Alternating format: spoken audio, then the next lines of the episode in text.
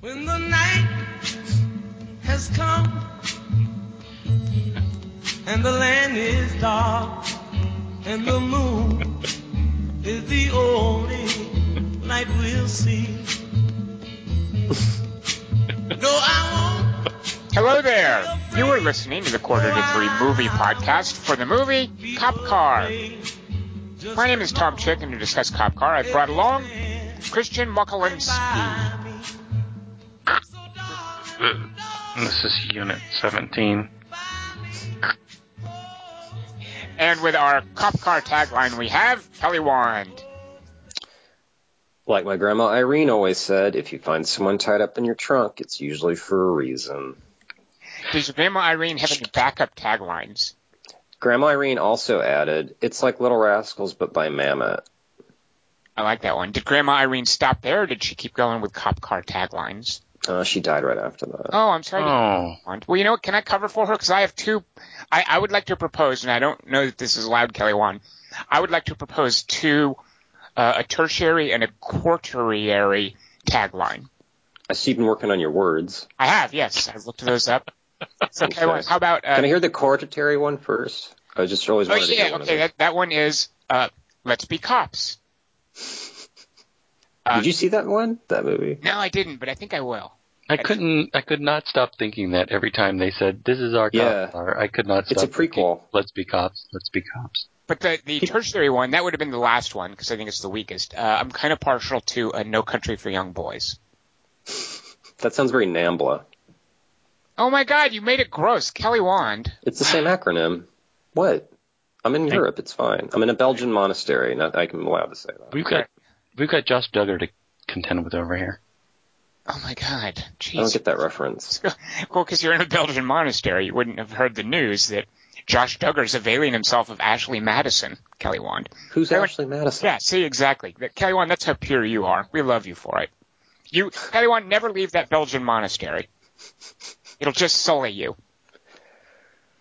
Is it? Uh, Kelly Wand, do you have for us an IMDb plot synopsis that you could read, and then Dingus and I would guess what the movie is? Uh, I don't think you can guess this one. It's just too hard. Oh, is it the Really same one? So I guess uh, we we can't hide this, but you know we we we tried to record earlier. We were having technical issues. Is it the same one that you you used from then? Because if so, I think I know what it is before you've even said a word. Before I got it after two words, but I think now I will get it after zero before zero words. No, it's a different one. Oh, okay. So Kelly one, go ahead. What is this week's IMDb plot synopsis? The skilled 911 operator Jordan Turner receives a phone call. The Call. Brad Anderson's The Call, the director of uh, Session 9 and that god awful uh, Trans Siberian Railroad thing with Woody Harrelson. Uh, and uh, the movie about the aquariums but the aquariums. What? What? with Hope Davis. Oh, uh, uh, the I actually haven't Stars. seen that. His first movie. Um, is it Slate? Rosemary Junction or something. No last house on the left. Last exit on the left. What is Oh. that? Mm, Last Exit to Brooklyn? No. Last exit to no. no, no, no, some- Lord, no, not at all. I actually know. I, I think you're right. I want to say Sliding Doors. I don't think that's right. That's the No, That's Gwyneth Paltrow's Yeah. time travel, as I call it. not call time it. travel. Sideways travel. But yeah, uh, Brad Anderson started with Last Stop Wonderland. Thank you. Oh, next stop Wonderland. Did oh, it next Stop? Wonderland. Did Right. it intern? You're thinking of Val Kilmer, Boogie Nights, time, and a time little bit of travel. Last Exit to Brooklyn. Yeah, I was throwing. Me. Time travel. last ex- one of those the last exit to Brooklyn isn't that um oh never mind forget it Yeah, it's a porn. Dingus, yeah, thing. wait, hold on. I want to know what Dingus thinks Last Exit to Brooklyn is. Go ahead, Dingus. It's Carry an, on. it, it's an adults only uh, I was biopic. I was caught somewhere between Jennifer Jason Lee and one Yeah, of the Beastie Boys And one of what? one of the Beastie Boys he was but I think he was in something called Lost Angels so last exit to Brooklyn I, I think is uh, Jennifer Jason Lee Yeah, uh, Kelly, one. Do you know Last Exit to Brooklyn? Not Udo Kier. What's the name of the novelist that that uh, book is from? Do you know? It sounds like the kind of the guy. James Clavell. No, it sounds like the kind of guy you would read. Last Exit to Brooklyn is like a notoriously uh, sort of grim, dark. I dark. tried to read Trainspotting and it was just too jargony. You like Last Exit to Brooklyn was like a Hugh Selby Jr. kind of writer. Uh, I think. Oh yeah, Um, I did. I haven't read Randall Carver either. I don't That's how think it's weak not I am. Randall Carver? Are you thinking of Raymond Carver? Oh, Carver? Randall. Good old Randall. Randall Carver. Randall Carver was on Taxi as John. You're also probably confusing him with Randall Kleiser, the director of Grease. I know. I have read Randall Carver of Taxi. I haven't read the Shortcuts. Anyway, Dingus, get us out of here. Dingus, what movie did we see this week? Wait, We've gone Wait, down the snake hole, haven't we? the last line of the call IMDb thing is, "Will she succeeds in her intent?" Okay, continue. Just wanted to let you know that. That's nice. Suspenseful. Abs naturally, dingus. Uh, this week we saw uh, Cop Cars, a 2015 American thriller movie about the limits of what Mario Kart can teach you about driving. Hmm. It was directed by Jon Watts and written by him and Christopher D. Ford. It stars Oh. Shea Whigham, uh, who I inaccurately told my son was was uh, Scoot McNairy when my son was asking what we watched this week. I said, "Oh, it's a movie. Uh, it had Scoot McNairy in it." Wait, you Mm. said this after having seen Cop Car. Oh yeah, yeah, yeah. Oh, my God. They Thank you. in This kid loves me- Scoot McNairy. I turned in and bet. asked me, "What did you guys What did you guys see this week?" And I, you know, I told them, "Oh, it's a movie with uh, so and so and so and so, and it has a guy named Scoot McNairy." And he's like, "Scoot McNairy? What? A, that's not that's not a real person." And then a little voice inside my brain said, "That's not who was in it, idiot." And that little voice was right because it was Shea Whigham. Uh, Kevin Bacon is also in it, and James Freedson Dash Jackson and Hays Wellford. Uh, Cop Car is rated R for language, Ugh. wiener, violence, and Mm. drug use. Ah, yes. Drug use. Uh, Cop Car had a very limited theatrical release, so uh, no point going into the box office. Um, but I think it's one of those things. I don't know what the number is, but I think it was a movie that did well on its per screen average. So you could say that about it. But more importantly, on Rotten Tomatoes, the percentage of reviews that are positive for Cop Car, seventy-seven percent. Whoa. Hmm. On Metacritic, the average rating from various reviews is a 64. It's nothing to write home about. Both composite numbers. And that they have more than one digit. Oh, Why are you doing this to me when I'm in a monastery? Kelly, Wan, why don't you give us a cop car synopsis? What would you call such a thing? Uh, do you have your stupid guess from usual? I do not. I'm gonna. I'm gonna decline. I'm gonna. Uh, I. I'm gonna uh, retain. I'm gonna. What is it? The right to remain silent. I'm gonna. I'm gonna. Uh, I have the right to retain a lawyer to become an attorney. You're taking the fifth. Come on. Well, you don't say that to using cops. it- You say that to the Senate, like a Senate hearing. Can you use a hortatory word to describe what you're talking about? Like, ooh. I don't know what you're talking about. I have no idea what that noise is you made, and I Yeah. refuse to associate myself with it. I didn't make Um, fun of you twice just now in one sentence. Tom does not speak in onomatopoeia. What's what's Tom's attorney say to that response? I mean, question. Lawyering is hard. Shit. They're underpaid. Anyway, I believe your guess, Tom, was cop crocropsis or something. Sure, I'll, I'll cop to that. Ah, Dingus. See how cool Tom can be when he just doesn't even try. Mhm. It's the trick. It's a cop copsis. Rock and roll. So, Kelly Wand, I'd like you to drive it like you stole it. Cop copsis. Ah, see, you forgot to do that. Never mind. Okay, I'm doing it. Cop copsis. Some words are all a movie called Cop Car with Kevin Bacon in it. I lean over to Jackie Gleason and whisper, "What did the?" uh, there's a lot of this. I might cut this down. I mean, what I go? What did the cop car say to the deathbed? Give it a rest. He calls me a some bitch while Junior holds his hat on his head. In the movie, two kids wander through a bumper crop of weeds. The tough ones all. Shazbot. The fat ones all. Uh, this game's a little repetitive. The tough ones all. Cop car. The fat ones all. Dharma initiative. The tough ones all. R rating. The fat ones all. Uh, oh, snake hole. The tough ones all. You said snake hole? Oh, fuck. We're gonna burn in hell. He raises his fist and goes, nice. After a while of doing stuff, the fat ones all. Hey, are you sure these are snakes we're trying to plug the hole up with? They feel harder and less alive. You know, like sticks. The tough one's all, someday you'll understand. The fat one's all, uh, you're younger than, uh. The tough one's all, look it. Eventually he points. The fat one's all, whoa, a parked police car. I've never seen one of these before. Hey, I dare you to dare me to do something involving it. Uh, the tough one's all. Sorry. I wrote this one long out, as it's called. Long Okay, dare you to drive it off a cliff and explode in midair for no reason. The fat one's all, alright, but first let's throw rocks at it. I read that's how most cops start out, then they work their way up to bullets. They throw rocks at it, but for some reason don't try to hit the beer bottle on the hood.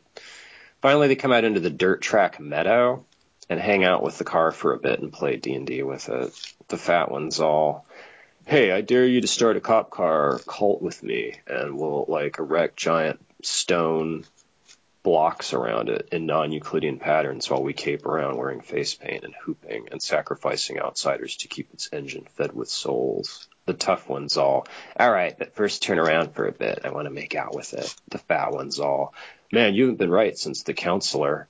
The fat one's all, continuing to talk. hey, look, the dumbass sheriff left the window unlocked and the keys on the visor. Law enforcement in our district sure has plummeted since President's Day. The tough one's all, I got two words for you. They get in the cop car. He turns the key. The fat one's all, hey, should I take that beer bottle off the hood? We don't want it to get drunk. The tough one's all, nah, I get a better idea. They watch in silence as the car's engine vibrates the hood and eventually knocks the beer bottle into the dirt.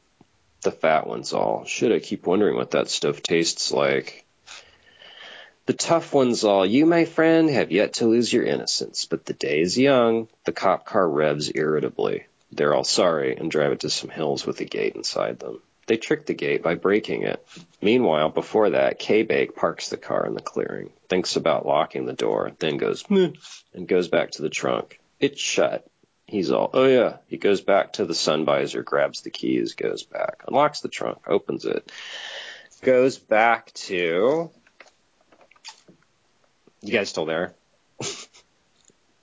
the sun visor, puts the keys back above the sun visor and shuts the door, then locks it. He goes back to the trunk, looks inside at the note that says, Don't forget the two bodies, love Mildred. He's all, fuck, drives home, gets the bodies, comes back to the meadow, pops the trunk, goes back, takes out one of the bodies. Then he sees another note that says, Ended by quicklime. He's all, oh, snake hole. He goes to Osh, buys a bag of limes, goes back to the clearing, parks, puts the keys behind the sun visor, opens the door, locks it, gets out, shuts the door. He's all, oh. He calls Auto Club, explains the situation to them. They're all, oh, that's not how you make quicklime. Click. They send a tow truck out, help him get his car door open. He's all, thanks. They're all, that'll be 60 bucks. He's all, what? I'm the sheriff. Get the fuck out of here. I can shoot both your asses. The driver's all, I'm alone. He drives off. Kevin Bacon smirks as he locks and shuts the door again. He's all, fuck. Calls AAA again, tells him he locked himself out again. When the driver comes, Kevin apologizes for his earlier threats and then repeats them. The driver yawns and leaves. Kevin Bacon's all, uh, minimum wage nothings. And licks and licks and locks and slams his door again. He's all fuck. Calls AAA. The dispatcher's all, yeah. Driver said to tell you uh, the keys are they're in your pocket. They've been in your pocket all the time. Sure. Kevin's all oh. He hangs up on her, unlocks the door, puts the keys on the visor, drags one of the bodies to a patch of soil in the woods. There's a note on a tree. It says also by a shovel, love Mildred. He's all, calls Osh again. Eventually one body's buried. He heads back to where he parked, only to find the cop car gone. You guys still there? Meanwhile, a fat old woman is almost run off the road by the two kids in the cop car. Because they're too young to understand the concept of collision. How, how old do you think Camryn Manheim is? Yeah. Which one's he? The old woman? Oh, good lord. Not a day over 58.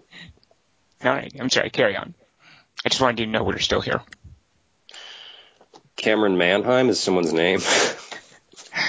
Tom, please. There's no time for fiction right now. This is an opsis. She goes into a diner and stares suspiciously at some fish in an aquarium. Her scowl's all, this is all your fault. The fish are all, haha, you're in a vegan restaurant. She blinks first. I don't get that shit. Meanwhile, out in the field, the fat kid doubtfully puts on a bulletproof vest while the tough one aims a machine gun at him. The fat one's all, uh, you sure you don't want me to be the first to try the vest? Wait. Am I, are you sure you don't want to be the first to try the vest? Ah, that makes way more sense. Yeah, yeah, yeah. yeah. Because everything was about to grind to a screeching halt if you didn't address that that uh, complication there. Are you sure you don't want to be the first to try out the vest? Right. Because he's wearing ones- it, and therefore it would make no sense the way you first said it. Yeah. Well, Camryn Manheim's only seven when he shot that scene. The Well, I other do not one- know who she is from Happiness. I would think that Happiness is something that is a movie that you watch maybe, you know, like once a month.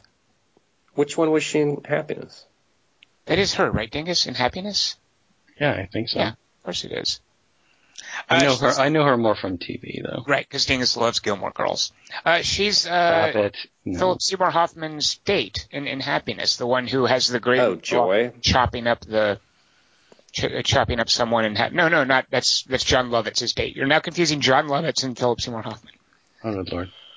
Wait, No, Philip she was in a, Hoffman's a law show like uh, Boston Public or something. It's Uh, okay, Boston Dingus, Legal. that you watch Gilmore Girls. Nobody's going to judge you for it. No, I happily watched Gilmore Girls. I love Sookie very much. Everybody knows that. I don't, I don't even know what that is.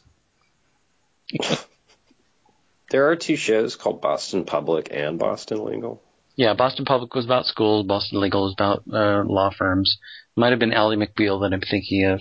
And one of those, uh, Camryn Manheim was a, a, a, a lawyer.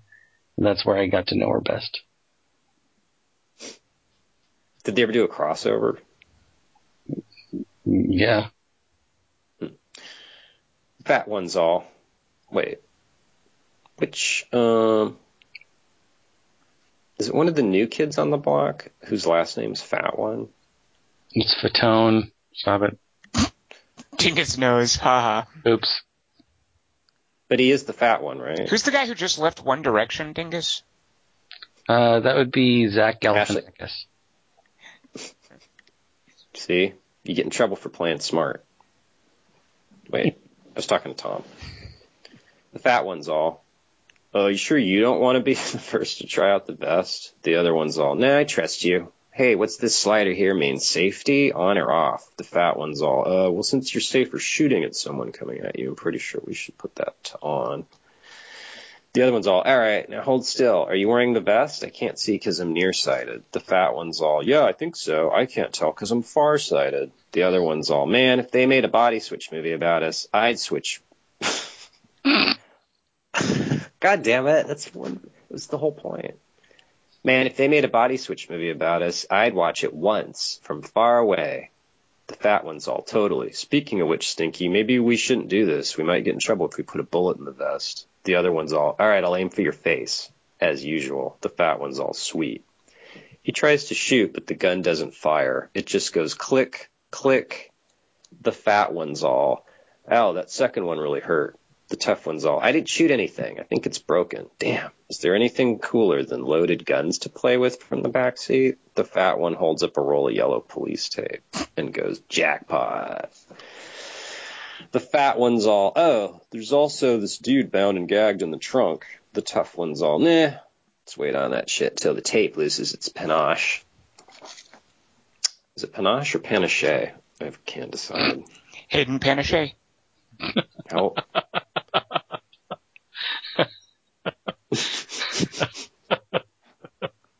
I think Tom won that one. Meanwhile, K-Bait cleans his toilet using plastic bags of Tide. Back at the cop car, the kids get sick of the dude in the trunk pounding and kicking on the lid, pop it open. So they pop it open. Uh, the held up guy's all the tied up guy. I did some edits that are also illegible. The tied up guy's all, kids cut me loose and I'll be your friend. The tough one's all, friend, eh? Do you swear? The dude's all, now. The fat one's all, are you a bad guy or a good guy?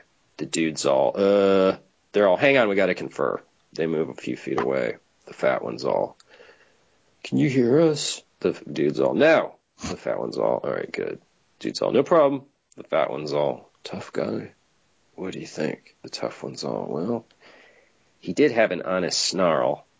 Plus, imprudence hasn't steered us wrong yet. The fat one's all, both good points, especially whatever the first one was. I say we untie him and give him the guns. That way, if shit goes south, we can say it was in self-defense. The tough one's all, you lost me at Snake Hole. They untie him and he promptly sets them in the back seat and drives them to a windmill. He makes them tell Kay back on the phone to come arrest them.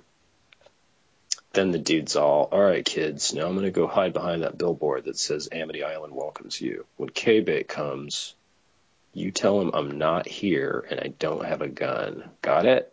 The fat one's all, wouldn't it be smarter for you to just kill us both right now and then leave? The dude's all, look, do as I sputter. I'm going to come to your house. And do you have any pets? The tough one's all, just a guinea pig and my mom and a snake.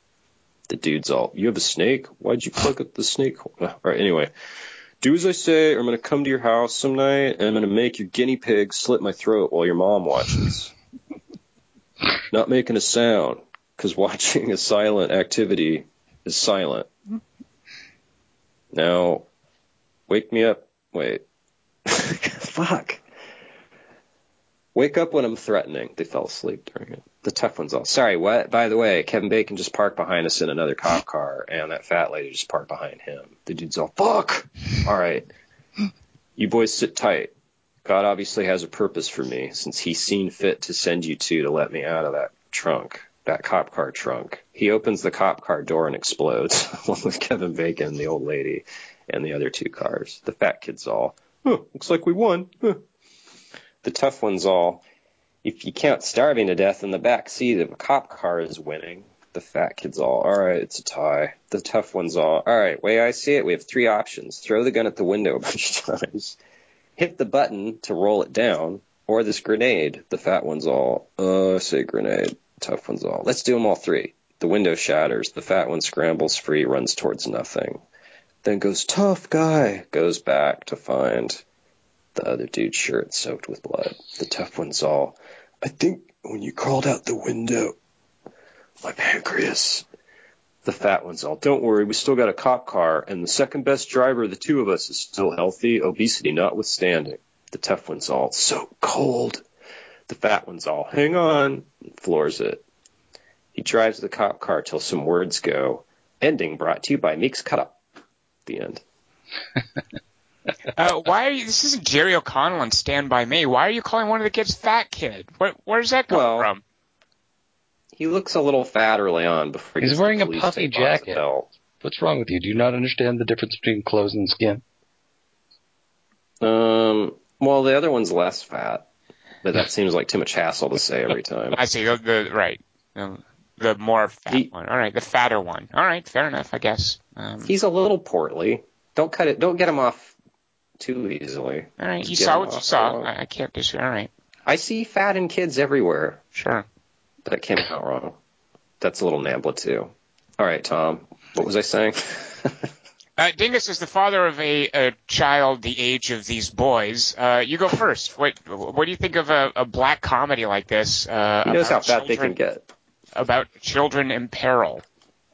Uh, I generally like uh, this kind of thing. You know, I get freaked out a little bit seeing kids in peril, um, but uh, you know, it it didn't bother me. The the idea of the kids being in peril didn't bother me about this movie. implying that something else did. I, yeah, I'm not a big fan of this movie. I mean, there's, it's funny writing up my, uh, my notes about this movie and doing a little bit of writing about it. It's interesting to see, for me, the number of things I really like about it, and yet overall it doesn't really work for me. Um, which, uh, which is weird to see because there's a lot of things I really did like about it, but it has nothing to do with whether or not the kids are in peril. Okay. Well, what what didn't work for you? Um, I don't buy most of the premise. I don't buy their whole the way they're driving. I don't buy them stealing the car. I don't buy the way that they deal with driving the car. I don't buy the way it shakes out with uh with uh, all all of the adults converging at that one spot at the end, especially with um uh, Camryn. Manheim happening to stumble upon them at the end. Um, but mainly it's just the way the kids deal with the car. I, I couldn't buy most of what the kids were doing in the car. Having a kid that age, uh, I just it, it, didn't work for me.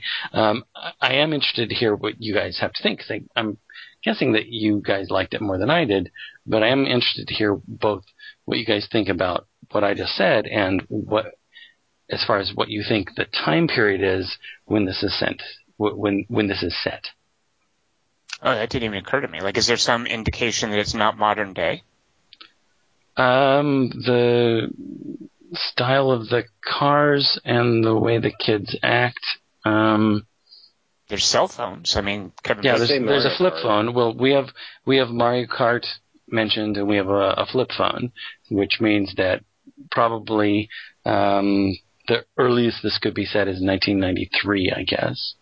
Uh, but it doesn't feel like something that would be set right now because of iPhones and whatnot, and the in the different different ways that the internet works and whatnot.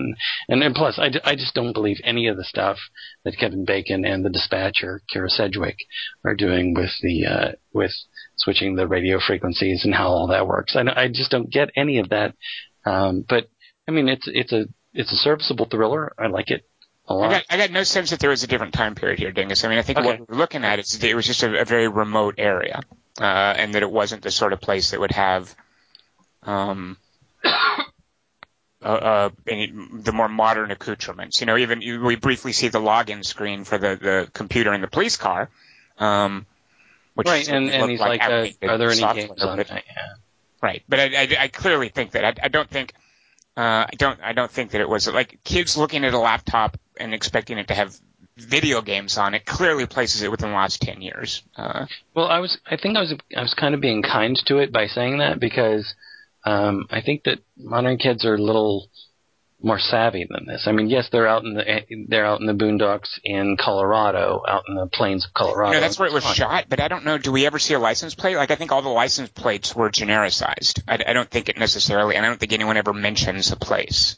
No, it's very clearly there's a there's a very clear shot of the Colorado license plate on the sheriff's car. Oh, there is. Oh, okay. Yeah. What uh, is is that a real county then? Because uh, I thought that was fake as well. Well, I have no idea if that is, but uh, I was just trying to sort of figure it out. And when I was sort of describing the movie to my son, I was I was talking about Colorado because I know the way Colorado. I grew up in Colorado um, for at least a few years of my life, and I know that there's this whole expanse of Colorado that just looks like Kansas. I mean, just totally flat, and you just don't see anything for miles and miles and miles. Um, so it was it was just difficult for me to imagine these kids uh, in 2015 acting this way. So I was trying to be generous by thinking, well, maybe since Kevin Bacon has a flip phone, they're talking about Mario Kart, maybe I can try to nail some sort of time, or maybe it's trying to be timeless. I don't know. All right, so Kelly Wand, uh, uh, Dingus finds uh, finds it too implausible, uh, and that was an obstacle for him. Uh, what, what's your take? Uh, was that an obstacle for you? And, and overall, what was your take on this thing? Uh, I really loved how it was filmed, and I really loved the acting, mm-hmm. and I loved that it's all one day, and I loved how I loved its sense of build up, and like like I wasn't sure where it was gonna go. Mm-hmm. Um, and uh, but I think I'm with Dingus, like the kids I just thought the kids were way un- implausibly dumb, especially after their setup is really cautious and their own little dynamic. Um, like it just seemed like they're if they're they're at first scared to even touch the cop car, but then within three hours they're like aiming guns at each other's faces. Mm-hmm. And the and the and the more cautious one's the dumber one, although like in that scene at least.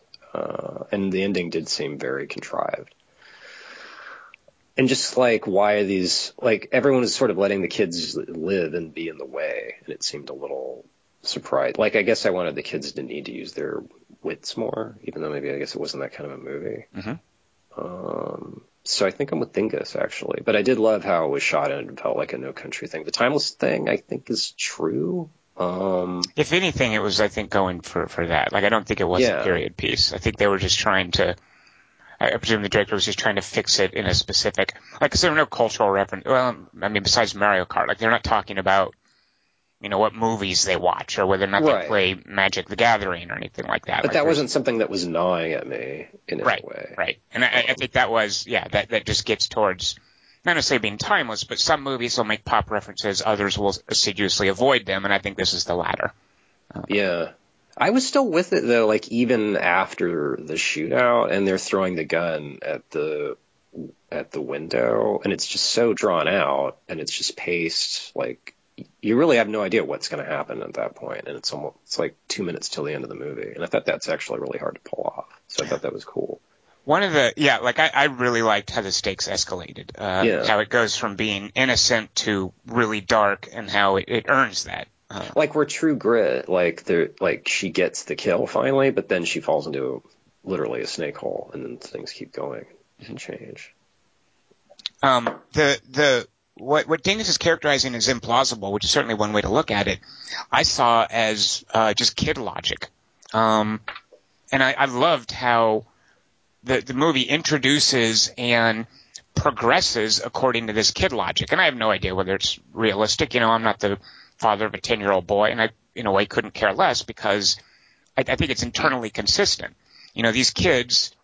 Uh, and we this is early on their perspective, their movie, they're setting the stage, Right. and they're they're saying things like that they're 50 miles from town, um, and and he's saying, you know, don't get rust poisoning. I mean, you know, the whole snake hole thing. I'm going to leave my stick in there so the snakes can't escape. I mean, this is kids. If you want to call them, Yeah. if you want to say it's implausible or they're dumb or whatever, that's fine. But I just saw it as their logic is driving the movie and and why they do what they do. This idea that one of them thinks his fingerprint, they're just going to leave. You know, they think, by the way, when they see the cop car, they think it's there looking for them. They're like, how Right. did they know we've only been gone for a little while?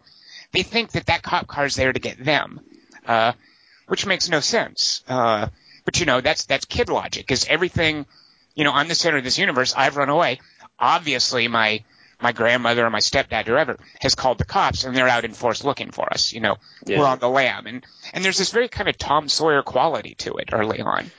No, yeah. I think it's when the kid put on the vest, and it's like he was kind of the bigger pussy of the two. So it seemed out of character, partly. Well, But- one of the things that I, I want to talk about is when does it uh, when does it turn? Like when does it start to become less of this kind of innocent romp and these these two goofy kids clearly a Kevin Bacon. and when does it become more of a black? And that's the thing, because I still think it's hilarious when Kevin Bacon arrives. Like as a villain, he is so, I will say it, adorably hapless Yeah. uh, in in this, and I I love that the movie takes time to let us watch that and let it breathe. You know, I love how long it takes him to do that shoelace trick to open the back of the the. yeah, that part's great. Um, yeah. So I don't I don't think it necessarily does turn with introducing him. Um, and, I have you a question.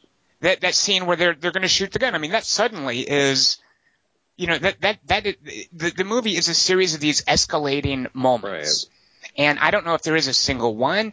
I don't know if it turned at a certain point for you guys.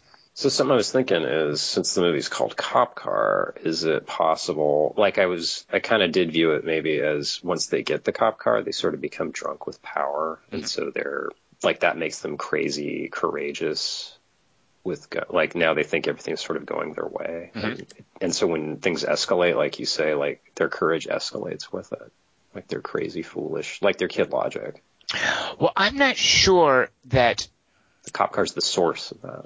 Right, but I'm not sure the escalation necessarily is the kids per se. Like they're like, like when does it become clear that uh, that that that this isn't? Uh, well, well, and I, and I ask This isn't Pippi, you mean? what is Pippi?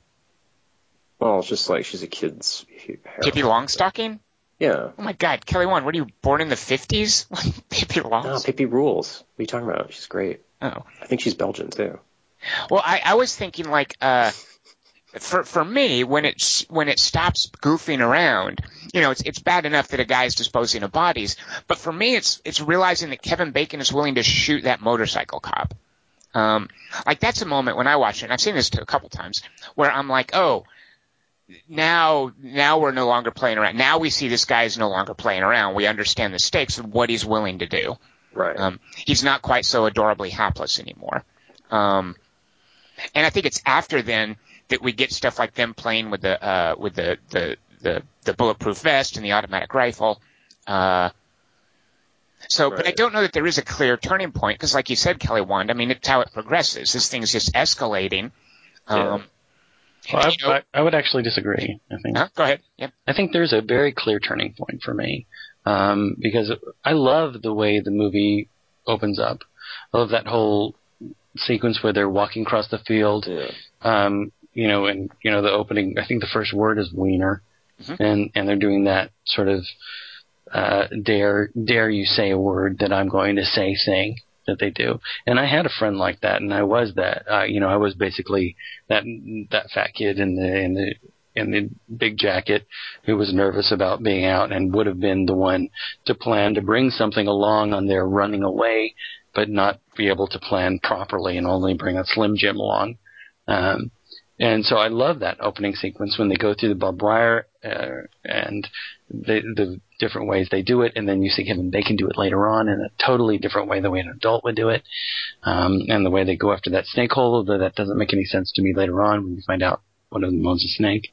Um, but I, I like all of that. I think that all, for me, uh, as we go and we find the cop car, they throw the rock, they they talk about that moment with the fingerprints. I loved all of that because for me, up until that moment, um, well, not to that moment, but the moment I'm going to talk about, this is the quality of a fantasy. It's a, it's a, it's like a make believe game that two 10 year old kids are out and they're playing and they're constructing and they're talking about. We're running away. We're the heroes of this thing that we're doing. And I, I loved all of that. I think the moment that it turns is in the moment where it doesn't do, and this is one of the things, again, there's so many things I love about this movie, um, where the movie does not say 30 minutes earlier. It just shows you they're driving across the Mhm. plains, and then all of a sudden we see the car coming back down into the gully. And when then we realize when Kevin Bacon gets out, drinks the beer and puts it on the hood, oh, we've jumped back in time. Um, that's when I think the movie turns. It's not any sort of brutality or anything. It's just, oh, we're not going to be in these kids' world. Well, that's certainly a turning point, Dingus. Yeah, but but whereas That's, oh, that's oh I see. turning point for me. That's when I realized like the an adult perspective. Like we're Right. not just This is right, not. right. This is not like Stand by Me, where it's like four kids on an adventure, and they're going to have that adventure, and then they're going to have. We're going to see some things from, you know, the Kiefer Sutherland group and whatever. Right. Uh, this is. This is not the kind of thing that I thought I was getting into, and that's not a problem for me at all. But, It's that, but it does. Brown. It does turn for me at that point. I, I meant more though the tone, as far as like being Oh, a comedy, like as far as being going from this Mark Twain, just uh, s- sort of the life of a child, to this Coen brothers dark Uh-huh. movie where one of them is going to die. I mean, and I, I can't wait to talk about the ending. Uh, but that kid dies. I mean, I, I, I Oh, don't yeah, yeah, I agree. there's Any, uh, so, and it, where it becomes a movie where one of these kids is going to die. Like at what point for me? And I don't, and I don't think there is any one point. Uh, and I think that's one of the really skillful bits of direction is how Jon Watts does slowly start layering on the comedy over what Dingus you describe as Yeah. kind of a fantasy. Um, Is is that how he, old lady? layers it. Pardon? Go ahead. When when they run that old lady off the road. Okay, for Camryn Manheim, she's Stop got to talking be. about her as an old lady. It's Camryn Manheim. What is she? She's 30, older than them. 35. What? Maybe? I don't know. Jesus. But, But wait, isn't she supposed to be older? Isn't she playing older? First of all, she's not an old lady. Second of all, she's in a Chinese restaurant, not a diner. Stop it. Oh. But I don't. Well, well go ahead, Kelly. One. But we know who you're talking about. We just want to stand up because I love her. I mean, I, I think Yeah. I don't. I, I think she was like widely lauded on that Boston show you're talking about. I, I think her her scene with Philip Seymour Hoffman in Happiness is is some amazing work. So Kelly Wand, be nicer to Camryn Manheim. That's my Okay. to you. The enchanting and lovely and very young Exactly. Camryn Manheim, Right. Yes. Yes. who steals the movie. All right, Kelly Wand, you've gone too far. Now I feel like Oh, okay. I'm just trying to be chivalrous. Um, no, when they first drive her off the road, it's kind of like a, a Smokey and the Bandit moment. Like, oh, Oh, God, you know what? You're kind of right. It is, but Wow. No, but then that's what I'm saying. It's like, and then it, but it stays with her, and it's like it's instead of it just being a double take, like, oh, neat a movie. It's like you know, suddenly you're watching. Like her reaction is very sincere Right. seeming, and you go, oh wait, it's not a wacky. Well, and another thing too is how it just. And again, I love when movies do this. We, we've ta- I've talked before, and I think a lot of times I say this, and people are like, "What the hell is Tom talking about?" I've talked before about when a director cuts away from an actor's reaction too soon. Right. Um, and Jon Watts in Cop Car, he knows how to just keep the, the camera on an actor for a while, and he even does it with a peripheral character like Camryn Manheim. Um, but but uh, I, I, I have to agree with you, Tom, on that because I think that what she brings to this little role, and I wonder if there's other stuff that they cut out, but what I think she brings to it is is there's so many layers in this little thing that she does, and this, it might be that sort of feeling, almost for me, like a little bit of the the Kathy Bates and Misery feeling, like um, nobody in this town trusts me. right right. Um, everybody thinks I'm Yeah. crazy. I, I don't know what's going on with her, but there's so much indecision when she's talking to the waiter and when she approaches the cops and then when she finally finds the, the kids and she yells at them to get out of the car. I mean, there's the vindication. I mean, I love the way she plays this. I don't know how it worked out that she got into this, but I'm so glad she did. Because that scene, if if if you if a director is is is thinking about that scene to just convey information, you know, a, a a third party sees the kids in the cop car and tells the cops. You know, that's the narrative purpose here Mhm. is that the, the police have to be told, and Kevin Bacon then has to find out through the dispatcher that there are little kids in the car. And she served her purpose there, but Jon Watts knows enough to, to, to introduce her as a little character. I mean, he's going to bring her back and get her shot in the head, and I, I completely understand someone believing that that's too contrived. Uh, but to his credit, though, he doesn't cut away after she sees them drive by. You know, she does the double take in the mirror, and he holds on her for a little bit. Um, and my favorite example of this, by the way, uh, so Dingus, I was going to make fun of you for, because I know we all hate the, uh, you know, three weeks earlier title card. Uh, and, and actually, you hate it more than everyone, Dingus. It drives you into a blind rage. Yes, you will sir. stand up and scream at the, the screen, and then you will Not stalk nice. out and demand your money back from the theater manager. I've seen you do that several times when that That's how he makes money. so there's no title card here, but uh, and and at first I was thinking, oh, he just shot it in order, and then later thought it would be interesting to do that. But I don't think that's the case because clearly that beer bottle is used as a clue. Yeah. Yeah. We're keying into these little bits of information. Uh, it was made to be revealed that way. You know, that's why that beer bottle exists as it does, so that we can then see the timing set up instead of just a dopey title card. Right. Uh, and that was super skillfully done. But so to my point about directors who know to hold on actors, um, for me the tension. You see Kevin Bacon drive up. You know, you know he's up to no good. You see him then take the bodies out, uh, or take one of the bodies out. Uh, the tension in that scene. Uh, what's driving me, and I think the audience, isn't why did he murder these guys? What is his deal? Uh, Right. you know, what's going to happen? The tension is, I can't wait to see his face when he realizes the car is gone. and boy, Kevin Bacon does not disappoint. No. Oh, I- no, he I- did not. You were waiting for that moment, like, hmm and I loved what he did and how Jon Watts just kept the camera there, uh, and just let him run through several stages. And, you know, he could have just cut to the planning stage where he calls the dispatcher, but just that, that moment of confusion and what is happening. Uh, and he sets it up too with this idea that, again, Kevin Bacon being adorably hapless, uh, the scene where he has to, where he sees the shoe and has to go back and get the shoe, and he's just so exasperated at that point. He's having a crappy day already. Uh, Well, I have two questions for you.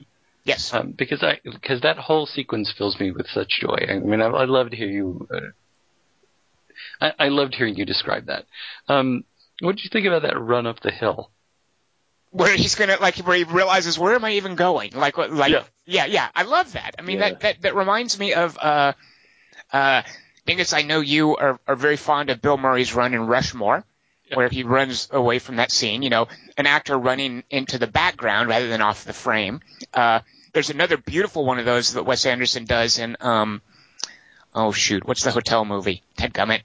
Not Baghdad. Budapest. Budapest, yeah, Grand Budapest Hotel. There's uh, uh, Ralph Fiennes does an amazing one of those, uh, but just as a little physical bit of comedy and not ha ha slapstick comedy. But uh, I loved that runaway from the camera up that little hill. and then coming back. Yeah, that was adorable. I presume you liked it as well, right, Dingus? Oh yeah, yeah, I I really loved it because uh, what my brain tries to do is is fill in the motivation. Like, what is he going to check to to make sure what what's he going to do? But I think it's just you know, um, Panic. I have to do something. Right, right. The the other thing is that whistle. What's up with that whistle? That I wondered about. I think it's just to see if there's anyone around. Oh, okay. Um, Yeah. Just a sort of a, a, a hello, like, uh, but I don't know the the rural Colorado version. I don't. Know. Uh, it was weird. Uh, like it, it's like he's calling a dog or someone. Um, or calling for his uh his cohorts. Like like Right, okay, right. I've got I've got a couple people I've pulled up here. Now I'm calling them to come over and help me, but nobody ever shows up. It's just him doing that whistle, which is so weird, but Or just so wonderful. left to, to clear the area. Like, oh, cop's whistling. That means more on the way. We got to get out of here. He's doing this. yeah, it was definitely odd. Uh, an odd touch. But I loved But that, and I immediately wanted to ask you guys what you thought about it. That's one of those The one of the things I love about this kind of movie is is you know stacking up questions that I want to ask you guys about because I'm not quite sure how they stack up, um, and I know that you guys have seen it and you will have thought it through too. But that that moment where he steps out of the car, and, and we're already a little bit confused because of the layering of time, and I love exactly you put it really well, Tom. The, the, the way that that beer bottle works out and the way that uh, that Jon Watts works that whole sequence, um, it made me so happy that he didn't put a title card in there. But I just wondered what that whistle was. It's like the bottle had writing on it that told you what time it was. Basically, yeah. Uh, let's. Um, so Kelly Wand, you you mentioned the ending, or no, Dingus, you no. Which one of you didn't like the ending? Kelly Wand, you called it a, a Meek's Cutoff ending, but which one of you was critical of the ending? Uh, I think that was me. Okay, Kelly Wand, what? Uh, so what? What's your? uh, So just what did you guys think of the ending? Let's talk about the ending. Um, um, I think I've reconciled myself to ambiguous endings. Um, but I always, and the reason is, the reason why I've reconciled myself is when I talk to you, kind of like, just like what Dingus said. It's like you'll always go, "No, Kelly, this is why what it meant," and then you'll basically just resolve the ambig- ambiguity. So I know I don't, they don't distract me as much as I'll just get to Tom. He'll tell me if the kid died. Oh, he did. Okay, cool, done. all right, well maybe I don't have that for this movie, or maybe I do. But uh, Dingus, what, what did you think of it? Because it, it's an odd ending. late. I mean, it's definitely Yeah. uh, it, it calls attention to itself, certainly. Um, And it's paced weird, like the rest of the movie. Yep. Yeah. Yep. Uh, Dingus, so uh, may, Dingus, you might have been over the movie at this point, but how how did the ending work or not work for you? What were your thoughts of how Jon Watts decides to play us out of this? Uh, and, and actually, before we do that, would you guys agree that this is a black comedy? Uh, shit. I hate no, labels. no, I don't think it's a black comedy. Ah, okay, okay. Because I, you know, uh, you hate what, Kelly Wand? Label? Oh, you Labels. said you hate labels. I'm okay with labels. Like I don't, uh, I, I don't mean to reduce it by, or I'm not meaning to, uh, to, to minimize But what it's it's, a s- doing or to make No, no, but excuses. it's but I clearly think it's a black comedy. I mean, I, I think this is, uh, uh, something like, this is a sort of movie that I, I wonder about this. Did movies like this exist before the Coen brothers made Blood Simple? Because I kind of wonder if, if they didn't. Um, They were rare. well, this combination Well- of violence and comedy, you know, with simple Jimbo. people, uh, of simple people dying these horrible deaths due to misunderstandings, for instance. Um, like, did the Coen brothers kind of invent that with Blood Simple? I mean, I No, feel no, I think a lot of film noir has those qualities. No, no, but film Coen noir is- brothers invented black comedy. No, no, no. But the thing is, film noir was never comedic. Like film noir never Mhm. had. What, what I mean, and again, I maybe this is crazy, but I, I don't think of the Coen brothers. Blood Simple has very definite noir elements, but as far as tone, um, I don't know. I mean, film noir was mostly earnest. Okay, The uh, earnest movies? I don't think the Coen brothers invented black comedy. No, no, I'm not saying they invented black comedy. I'm talking about this tone, this combination of violence and comedy, where, where simple people, due to some easily averted misunderstanding, come to these horrible, bloody fates. Uh, Isn't the general? you kinda know, there's a like reason that people describe movies as, as being like a Coen Brothers movie, and that's because Right. they have their own tone. And I'm just wondering what's the precedent for that. Yeah, well, that's I a don't- good question. I don't know. I don't know how to answer that question. trying to think of that's a, ones that's a larger predate. question because I clearly think this movie is in that tradition, and that's why I would call this a black comedy. The same way I would call something like Blood Simple a, a black comedy. I think there were a lot of movies I that tried to do it, but the Coen brothers Right, sort right. I agree. it. Yep, yep. Well, if, if this is supposed to be a black comedy, I don't thi- I don't think it succeeds as such because it doesn't it doesn't read like that to me as all, at all. I mean, I guess Which part? yeah, like what. I guess I it mean- would depend too. Like, what do you think is the success? Like, what is what does it mean to succeed as a black comedy? Uh, and I I don't really have the answer to that. Um, But I think it is a black comedy. I think I'm with Tom. I just think the semantics of parsing like what something is tends to I don't know because every movie is its own thing. Kind of I don't know. And the Coens, like movies like this, if you say it's a black comedy like the Coen Brothers movie, then it kind of diminishes it. Like it's a Coen Brothers pastiche. right, right. No, Well, I, I think here here's an example. This moment, I think Dingus kind of uh, typifies what I mean when I say it's a black comedy. Uh, uh, try to aim, try to aim for the vest. You know that is funny. It's a joke, and it's also a serious. There's a serious implication of, of a child Right. dying of a terrible thing. You know when he is saying. I think it's out of bullets, and he's holding it up to his face to look into the, the barrel of the, the automatic rifle. That's funny, but it's also very not funny. Um, And everything's shot Yeah. like it, this is this is all really happening. Like, And, and I think that that moment typifies the tone of this movie. And part of what I admire about it is it's not clear from the beginning it's going to be like that. Like the movie sort of builds into this these escalating stakes, um, and it sees it through by killing one of the children. Um, so I, the I, way- I think you always know that that's that's in danger, um, and that's One- and, and maybe that might be uh, sort of um, online with what you were asking about at the asking me about at the beginning of this, is that it was difficult for me to watch them goofing around with the gun no matter what they were doing, whether they're throwing against the window of the police car or looking down the barrel of the gun, because you know, having grown up in Colorado and having had, you know, hunter safety and gone through all that training, it, it's hard for me to believe that these kids don't know how to deal with firearms to that extent and don't even know even if, you know, which gun is works and which gun doesn't work. Can I mean, I it just, they just seem like such idiots. Um, so it's hard for me to look at that as funny or as even black comedy because it, all I Hmm. think of is a sense of danger of these kids are, are throwing a gun against a window and they're, one of them is going to get killed. And, and one of the, I think the strong points of this movie is that neither one of them is safe. I mean, we don't have the sense that like, you know, a pet in a movie is safe. Neither one of them is safe. I know that one of, I, I have the feeling that either one of them could be killed or both of them. Yeah, I kind of it took a while before I started to. I mean that that was that was like this sense of increasing dread. Is early on, I really did think it was going to be a kind of a stand by me thing where you know everybody's Um, going to be fine. Yes, Kelly Wand. Here's the thing. Um, I'm going to defend the vest thing, even, which is it's a Dickens uh, formula where it's like the one you think is going to die or get away doesn't, and so it's like the fat one, Cameron. Um, he's the one who's mostly imperiled, like the vest thing. So it's setting up, like it's sort of foreshadowing that the other kid's going to be the one who gets it because he doesn't like have as many near misses, and therefore he's kind of the more like it's sort of in film language. It's telling you that the other kid's doomed when the fat kid puts on the vest and doesn't get shot. Yeah, I didn't get that. I mean, I I I don't I I pride myself for not picking up on things quickly, so I didn't.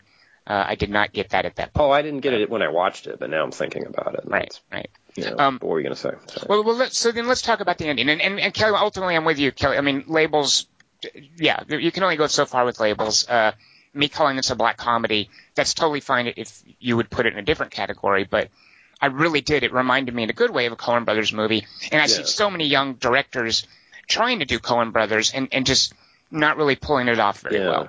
Um, so the reason I do want to call this a black comedy is because I, I feel it explains for me why the implausibilities that Dingus talks about didn't bother me.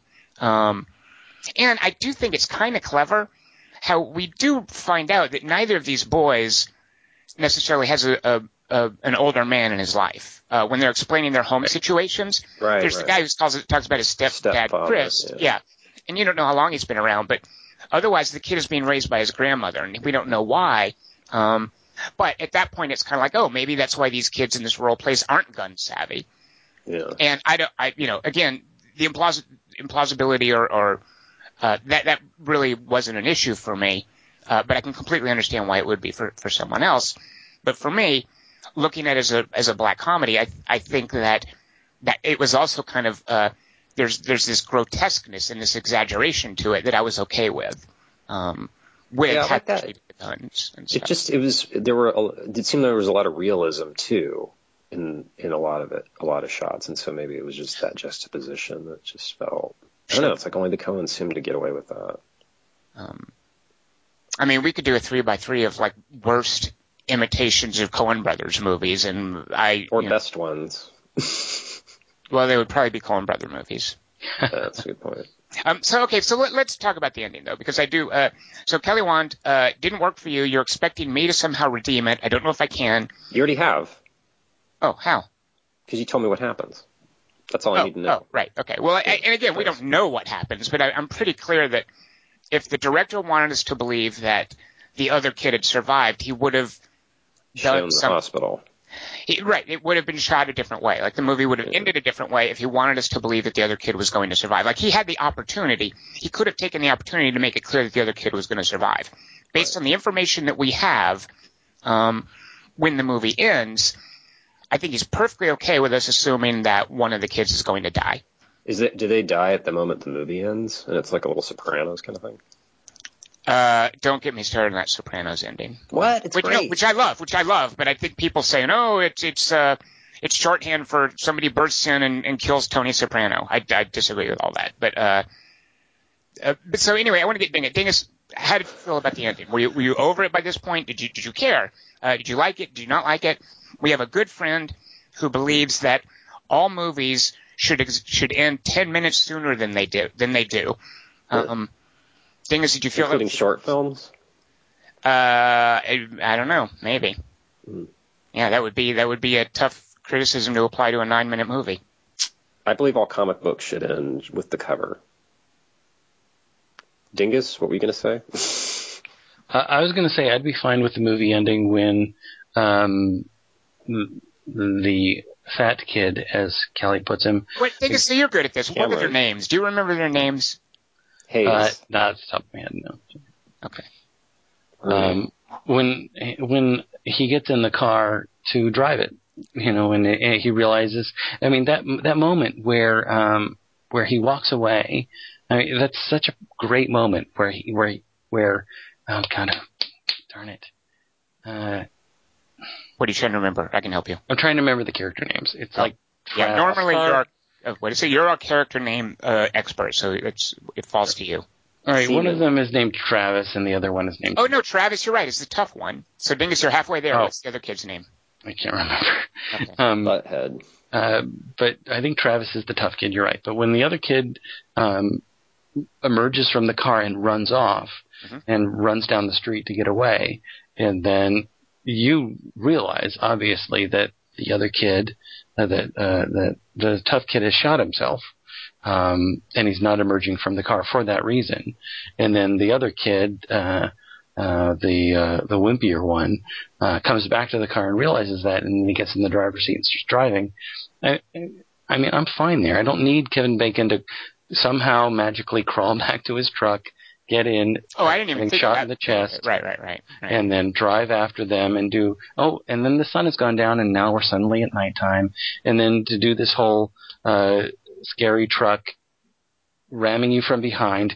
When, by the way, you don't know how to drive a car, and I, as a driver myself, if some truck was ramming into the back of my car over and over again at high speed, I don't know that I could keep it on the road. So all that stuff sort of it wasn't that I don't care, and I, I don't want you to think I don't care because that's not the way I felt about the end of this movie. I I felt that that that that kid was dying, and that was a real thing. And then the, the dispatcher coming back online, uh, no matter how I felt about the rest of that radio stuff being ridiculous, um, I I found that really touching and really, uh, but by that time I, I felt like I don't buy anything that's going on in the movie, and that's a different thing than not caring. Um, I just didn't buy what was going on. I didn't buy that that kid could keep the car on the road without headlights on, and then I, I liked that he turned the, the siren lights on when he had played with them earlier, so that that at least had been uh, laid down for us that he could do that. But that he can do that with driving and not figure out how to turn the headlights on and all that ridiculous stuff about uh, what oh, is that the shifter? I mean, I just don't buy any of the car stuff. So, and that's a real problem with me since I don't buy any of the car stuff. That that end, that whole ending where he's driving down that road after he swerves about Chekhov's cow, uh, is is just ridiculous to me. It's just ridiculous, and it's not black comedy. To me, there's a difference between black comedy and ridiculous. And that whole swerving of well, no, it's not black black cow. comedy. Like, I mean, it's the black part of the black comedy at the end. I mean, there's nothing funny about the ending. At that point, we have fully progressed from uh, our fingerprints are on the rock Right, to right.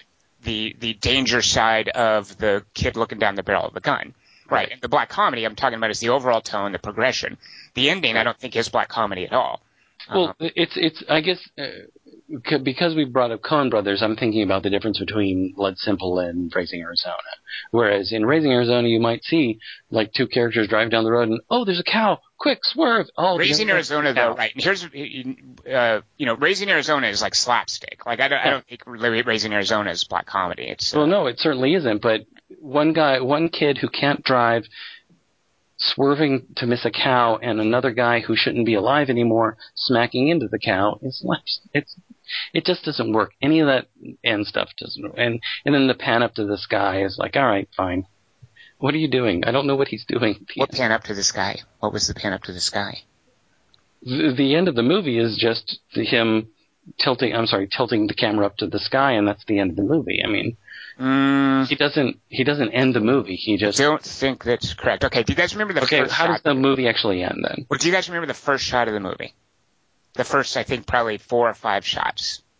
Them walking across the plains. Nope, nope, nope. earned-" Good, right, no, not at all. So here, here's why I, uh, here's why, uh, and because I did have a problem with, not have a problem, but I, I definitely was like, okay, I really feel like Jon Watts has established that he knows what he's doing as a director. The guy who comes up with that beer bottle as a narrative device for doing a flashback.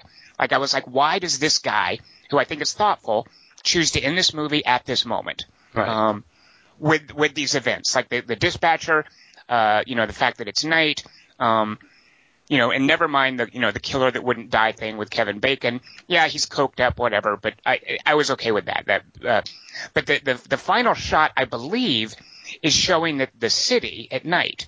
Like the first Right, shots okay. are the city at dawn, the final shot is the city at night. And I think an important part of this movie um, is a, as a, a journey out of this the city where these kids live and then back into it. I don't think Ah, all movie right. can end until we know that this kid is going to return where he came from. Uh, and we don't we don't actually see the kids in the city, but the, the opening shots of the movie um, are basically a series of frames. You know, they're not stills, but a, a series of shots of the city moving out to this plane, and then we pick up the kids. All the adventure, except for the stuff with Camryn Manheim, takes place out in the, the wilderness, and then the end. The movie ends when we know a it's nighttime, and b he's about to come back into the city that they ran from. Right, right. Um, but it's but it's kind of a by pan up to the sky. I mean, like it's kind of a, like a, a rising crane shot of here we are. Well, it's the city. camera lifting up to show that he's going. That Right. the the city is up ahead. You know that we Right, see right, the city lights. Yeah, yeah. A pan. Right, right. It's not like normally I think of a pan up to the sky where the the, the it's sort of like the director doesn't really know what should I have in my last frame. Well, I don't know. Let's just tilt the camera up and I'll figure out a point to cut. And then he decides not to cut, so it just ends with blue or whatever. Um, Right. Like this is clearly a shot of the car descending through the night into the the the city that the movie started from. Okay. Okay. Um, so, uh, and I think furthermore, an important moment uh, is that he has finally decided to pick up the mic and reach out to the dispatcher. You know, he's made that decision that it's no longer about, you know, being in trouble. And of course he's made that decision. He's a kid whose friend is bleeding to death in the back of the seat. But if you look at that final bit, uh, you know, ridiculous or not, uh, I think it's an important I, I think it's it, it's the image that Jon Watts wanted to leave us with is kind of a metaphor for how terrifying it is, and this is what I did with my over and under, for how terrifying it is for a child to basically enter that stage of becoming an adult in puberty. Uh-huh. Uh, and that the metaphor we have here is that a kid going from, you know, 10, 11, 12 into puberty, into that threshold of, of being an adult and dealing with the, the darkness and the, the uncertainty of adult life.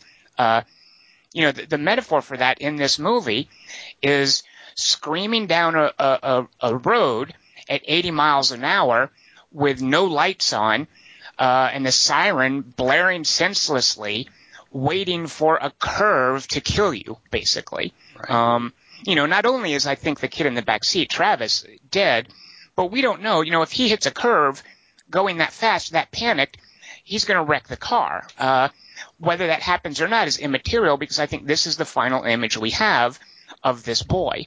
Um, and furthermore, his final decision is to reach out to adults who can no longer help him. Um, and that is a metaphor for this loss of innocence, you know, this progression from childhood into how terrible, uh, into, into the world of adults and how terrible that can be for a child. Um,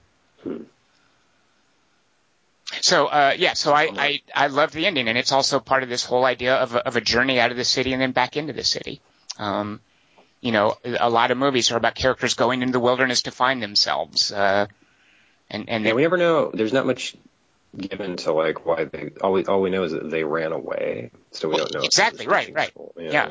Um, and, and that gets, not to timelessness, but that gives it a kind of a, a fable kind of quality. I mean, a Yeah, lot of and the their act- parents. Right. When I said fantasy earlier, I think fable is, is Sure. a much more apt way of putting it. yeah. Well, I think too of, of uh, this isn't my over under, but I'm just now thinking of some of the similarities. Uh, Tideland is similarly, and it's a Terry Yeah. Gilliam movie with that this excellent actress named Jodelle Ferland, um, playing the the fantasy of childhood. And Tideland isn't so much about the entry into adulthood, and, it, and that, that, by the way, that's also a black comedy. I think um, Mhm. that's almost downright gothic, and how grotesque Tideland is. Um, but I think there's some of that going on here as well. Uh, is it's this like fable about these kids who leave the city, have this adventure in, in the wilderness, and at a certain point, we know you cannot survive childhood unscathed. Um, Right. and that's when the movie ends, and when this kid has no hope of remain of, of emerging from this unscathed. Um, and then furthermore, his friend is basically dead.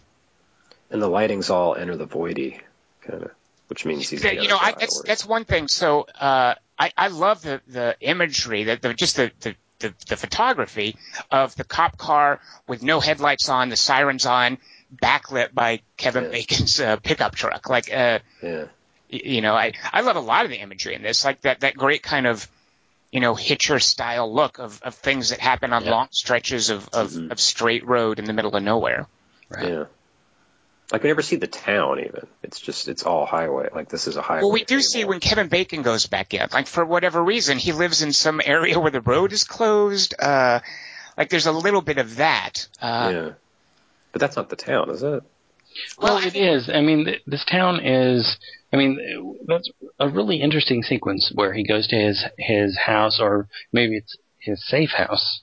I don't know. I mean, I, I love that sequence where he, where he goes in and he like where he for, for, for some reason smashes a plant, There's dogs, yeah, and there's dogs. and and the dogs that he cannot, he has no control over. He's like, stop it, stop it, stop it, and they don't. They, they couldn't. Well, and they um, look so concerned when he smashes the plant too. Like I love those dogs' reaction. Like, Yeah. What's he doing? right? And then he drives off, and then he drives through a new development that's a road closed development, and that's where the cop pulls him over in in this development that's road closed.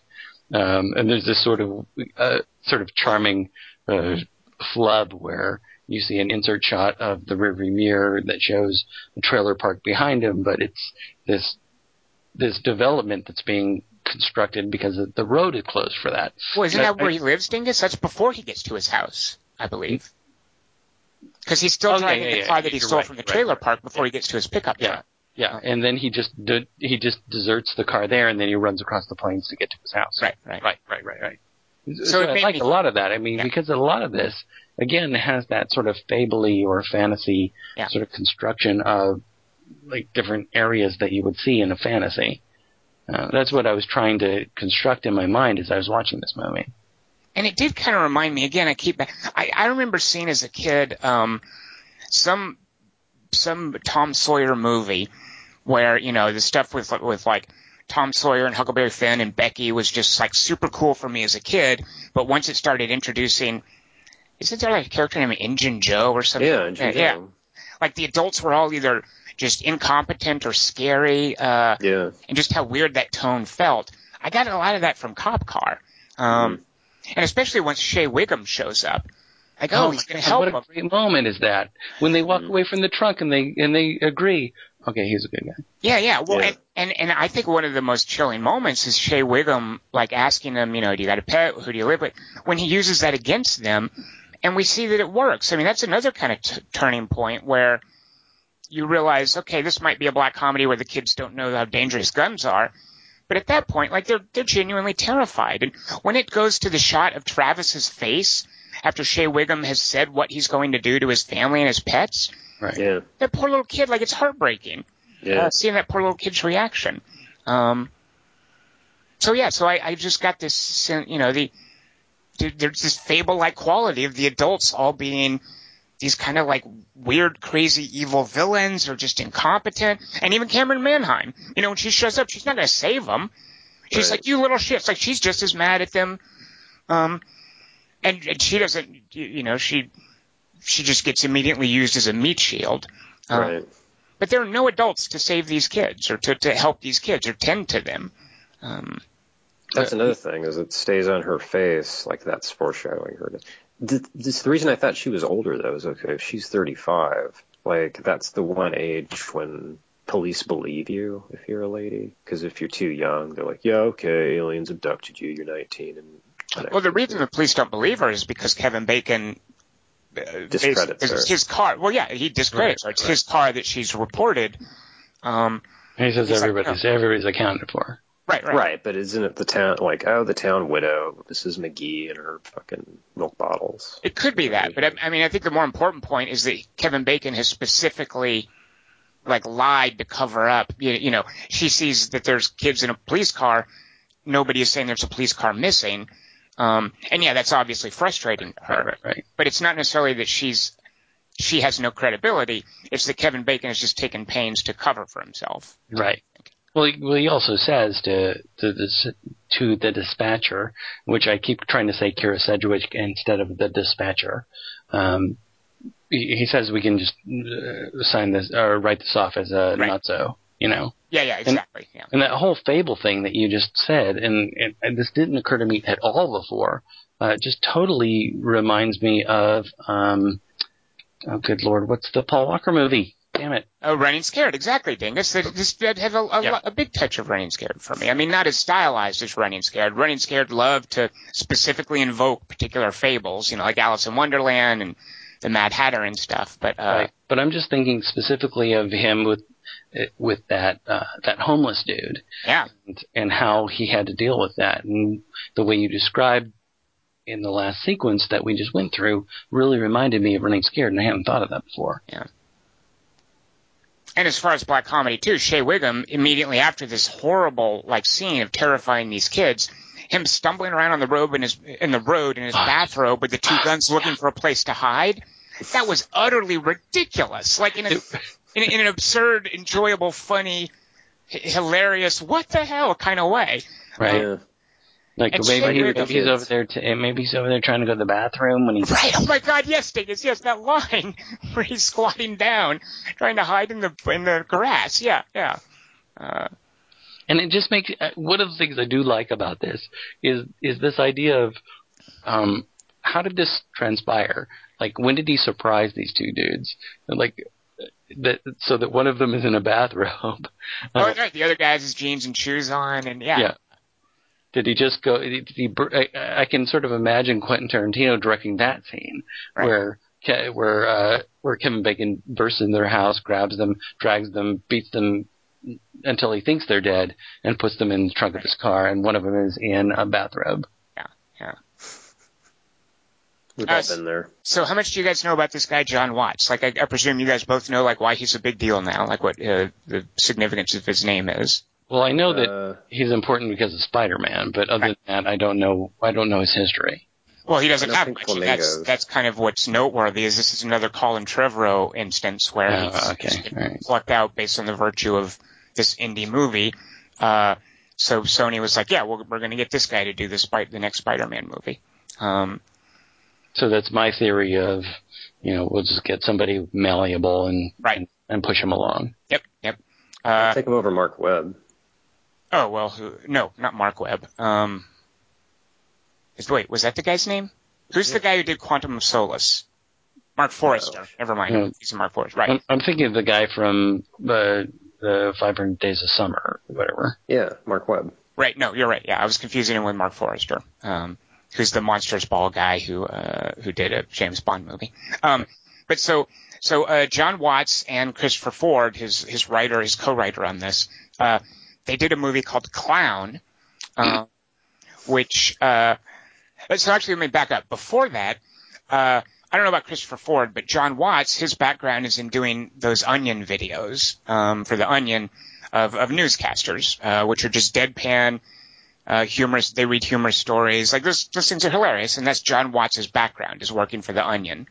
Um, so at one point, he and I presume at this point he's working with Christopher Ford. They do a fake movie trailer for a movie called Clown about an evil clown suit, I think.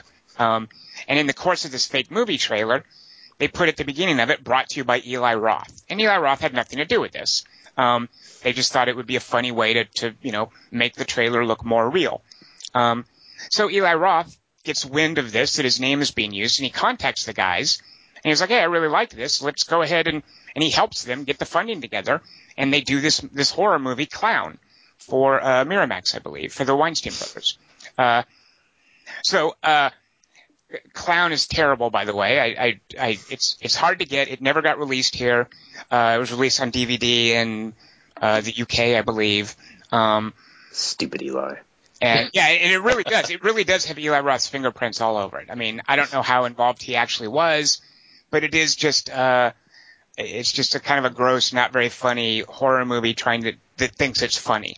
And the premise is that there's this ancient demon who inhabits a clown suit. And anytime someone puts on the clown suit, it grafts to the person and turns them into a killer who demands the blood of children. Um, and it's kind of played as a body dysmorphia comedy about this father who at the last minute has to fill in as a clown at his son's birthday party. Uh, so he puts on this suit unknowingly and then it takes him over, uh, and he ends up and having to kill children. Uh, Is the clown's car also possessed like Christine? no, Kelly Wand, that's, no, that, Kelly Wand, now you've just made it ridiculous. I'm that sorry. makes no sense. Uh, I, I was trying to do some lion taming for your bit. Oh, the bit's done. So that's so this guy does clown, which isn't very good, and then for out of this, he gets together cop car, and now he's doing the Spider-Man movie with Tom Holland. Um, Was clown Wait, have what? K at the beginning? Hold on, what? it does not have a cake I wanted to see. So Tom Holland is Spider-Man. Dingus, you know this, don't you? No, Tom. Oh, I, I thought you said. I thought you meant Tom Hollander. Sorry. So uh, here's my mnemonic device for this, Dingus, because I've had the same problem. So uh, the guy from Hanna who plays the villain and who's the the, the one of the main characters in in the loop is Tom Hollander. That's what I thought you meant. I, the diminutive version, Dutch. the, the child who's from that movie, The Impossible. He was one of the voices in Locke. He's in a movie called, oh, what is it? Some young adult post-apocalyptic, or some young adult thing, uh, Exactly where right. nuclear war breaks out called How I See Tomorrow or something like that. Ugh. No, the world, the world I live in now, something like that, with Saoirse Ronan. Uh, Tom Holland is in that. Uh, but Tom Holland, he's the young kid, Tom Hollander, because it's a longer word. He's the older guy. okay, thank you. The So- longer the name, the I've seen Tom kid. Holland in something though. Uh, have you finally gotten around to watching Wolf Hall, Dingus? You should.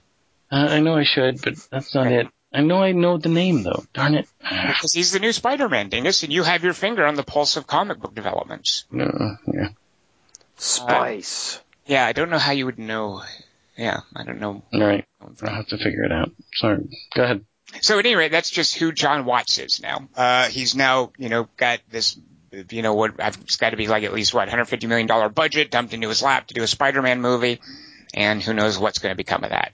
The funny thing is, you know, I love, I will see this because of John Holland. Uh, I have a lot of respect for, J- for, uh, for uh, Tom Holland, and I have a lot of respect for Jon Watts now that I, because I love Cop Car, by the way. I'm crazy. I'm crazier than either of you two put together about this movie. Um, but I still could not care less about a Spider-Man movie. Yeah. Well, yeah. What's left to care about? I know, right? Like I don't, especially if they're going to do a whole origins thing. But uh, Again? yeah, so Well, for now, it, it right now it just feels like we're we're we're a bunch of spectators as they flip houses. I mean, We are, and we've caught on to it. oh, That's as far as fun like part. rebooting the franchise, yeah, it, it Yeah. you know we've seen how many reboots of the Spider-Man now, and It's and marketing they're just trying to hard money. keep their property within their studio. So it really does feel like us watching a reality show about flipping houses. And I don't But have, it- I except don't that there's have- no house at the end of it to actually live in and enjoy. Oh, that's a good point. come on, they're building the Marvel universe. That's a house, Kelly. They're not. What's the matter with you? What do you mean they're not? So, so Tom Holland is going to first play Spider-Man in the uh, the the Civil War movie, and then Jon Watts' Spider-Man movie comes out, I think, the year after. That's Oh, building all a right. house, isn't it? It's a house building. Please Well, if stop it- making If it's superhero under if it's under the pavilion of Kevin Feige, It is, yeah, it definitely is. I, they're all. It's all shit now to me. Well, let's talk some over/unders before Kelly Wand brings the room down for uh, with, with his uh, doom and gloom No about the Marvel superheroes. universe. Yes. Uh, so uh, if you look at this as a movie, so so this really appealed to me. I love this thing. I, I think it'll. I mean, I don't know. I kind of hate to say this, but I, I, this is the sort of thing that ends up on my year-end list. I, it really, I love the tone. It's unique. I love how it followed through being a, a dark comedy. Uh, I love these two child actors. They were just so good. Um, uh, so my over/under is are are these kind of fable-like movies about how terrifying it can be to be a child on the brink of adulthood. Um, and that's ultimately how this worked for me. Uh, so my over and under, I both like a lot. My under, I, I slightly prefer Cop Car, is a really weird, obscure Philip Ridley movie called The Reflecting Skin, uh, which is a Canadian production. It's mainly notable for being a super early Viggo Mortensen movie. Uh, and it's about a little boy whose older brother, played by Viggo Mortensen, has just come back from World War II. Um, and the movie strongly implies that he is dying of radiation poisoning because he was present during the testing of the, the atomic bomb. Uh, however, the child, not quite understanding this, uh, thinks it's because the the older brother's new girlfriend. The child thinks that this woman is a witch or a vampire and is sapping his older brother's life force. So uh, it's basically uh, has this fable quality where the child imagines there are monsters when really it's just the onset of technology. Uh, so I like Cop slightly better than Reflecting Skin. Uh, Ref- uh, Cop Car is not, however, quite as good as Moonrise Kingdom, um, Hmm. which I really like a lot. Remember? I do. Yeah, but I can I can see how you would put those in the same sentence. That, that works. And Kelly Wand, what have you done with the over under for this? Uh, first off, I just want to say that's not how witchcraft works, but it is close. Um, my over is uh, Hannah, I think. Just for tear shock and horror, and my under is Mac and me. Tear shock and horror. So you're very closely bracketed. See, I don't go by the brackets. My brackets are really wide. You just randomly pick a movie that's better and it's not as good. No, they're both about loss of innocence and Mac and Me is uh, about loss of innocence. What isn't that? A, is oh, he's an alien. It's not a robot. Isn't Mac and Me like an ET ripoff? yeah, but he's in, the kid's in a wheelchair. So Oh, and isn't Mac and. Me the one that has like McDonald's branding? Like, Yeah, yeah, okay. and Coke. The aliens drink Coke. It's the one thing that keeps them. The 'cause they don't kid in Mac and Me is in a wheelchair. Yeah, Oh, I feel bad that I dismissed it. Oh. there's a part where he falls off a cliff uh, for no reason. that should that's and is that the end of the movie? Because it sounds No, the end of the movie, near the end, a grocery store explodes, and then the kid in the wheelchair dies from the explosion in the wheelchair oh, and facing Mac it. brings him back to life like ET. I'm assuming that happens, but that's always where I turn the movie off because I just pretend that's the end. Ah, right, very good, Kelly. One, you're like doing Yeah. your own editing. yeah, I do a mix. I do a cop car edit. Right, right. Pretty Uh, You, all right. you have a wide bracket like Larry Craig. Yeah, and like uh, Larry the Cable Guy. All right, fair enough. Dingus, what are your over and under for Cop Car? All right, so my over would be um, I, I didn't uh, I didn't bracket them on themology uh, the way you did. I really respect the way you did it, Tom, but I did not. Um, I just went with uh, movies that it made me think of as I was watching this in different ways. Um, I was kind of leaning toward uh, Stand By Me for a long time, uh, but I, I had to go against that because I really, really like Stand By Me. Uh, so the over for this would have Can I just say before you do your over under dingus real quick, because I want to talk about the, the Stand By Me comparison. I, I don't think there's anything really like Stand By Me strikes me as as a movie told, written by and told by an adult, re- recalling like childhood. I mean, Stand By Yeah, Me is very yeah. much a is there such thing as a recollection movie? I don't know. Um, like it's not it's not the life of the Memo mind. pick. It's not the life of the child of the children as it's occurring. It's the No, no, no. adult looking back on the events. Like there's this very uh I don't know like adult quality to Stand by Me. Like I don't feel like like you talked about implausibility here. I kind of feel like in Stand by Me like they're not real kids. Like River Phoenix, by the way, amazing in that movie. Um, but the kids don't feel real to me. They feel like an adult reminiscing. Does that make sense? absolutely, and the Okay. movie does not make any bones about that. I Right. mean, We it starts. It, it's bracketed by the fact that Richard Dreyfuss is playing Stephen King, talking about his childhood. right, right. I mean, Can we agree O'Connell's fat in that? That's the that I'll accept, Kelly Wand, because because look how it turned out. So I don't feel bad. yeah, He's adult sized. yeah. So, yeah, so absolutely, you're absolutely right, and that's one of the things that's I think pleasing about it to me is is is that sort of memoir aspect to it, and uh, and that you're looking at it through the lens of memory, and we understand that. Um, And that, and this is just like my own thing. That's one of the things that I just it drove me bonkers about it. I was just like, oh god, I'm listening to some old guy talk about when he was a kid. Because I, I watched it, uh, I guess a, a few months ago, and didn't remember much about it. Um, and was It's like a white oh dude my talking god, about rap. Well, what what I love about it is that fact, and I remember even seeing it the first time as a kid in high school, and this is one of the actually Stand by Me might be the first movie I ever wrote about, because there there's a couple lines he says like, um, I, I never had any friends like I had when I was 12 years old, and even at that age I knew. Wait, that's not true. What, what are you talking Yeah. about? Uh, I've had plenty of friends that I would prefer over anybody Right, who right. was my friend Those at guys 12 years old. Right. And so at that point, I knew as a high school kid, uh, well, this is just some old dude reminiscing about being a young kid, and it, it is is it is a nostalgic movie for that reason, uh, and that's why I love it so much. But but I, I prize it in a different way than I prize other movies, so I think it's a little bit above, a little too high above as far as bracketing is concerned. All right, so, So- yeah, so you didn't include Stand By Me. I cut you off, but I just wanted to, to mention that. All right, so where which direction did you go then? No problem whatsoever. Um, th- this is really just uh, sort of sort of this might be just related to props or physical things that are going on in the movie, but uh, I would put Joyride just above this. Um, Wow! Oh my God, Dingus! Oh man, Above it? punch right to my gut. I'm sorry about that. I really love the movie Joyride, and I I realize we've already talked about uh, Paul Walker uh, because you made me think about uh, running scared. But every time that Kevin's Kevin Spacey, That would make a very different kind of uh, joyride movie. that that Kevin uh, Bacon talk, hey boys, boys, and especially in the last scene, and you see the the CB. Or not, it's not even the CB, it's the police radio, like registering his voice. I just kept thinking about Ted Levine going, Candy cane. Yeah. and kind, yeah. Oh my God.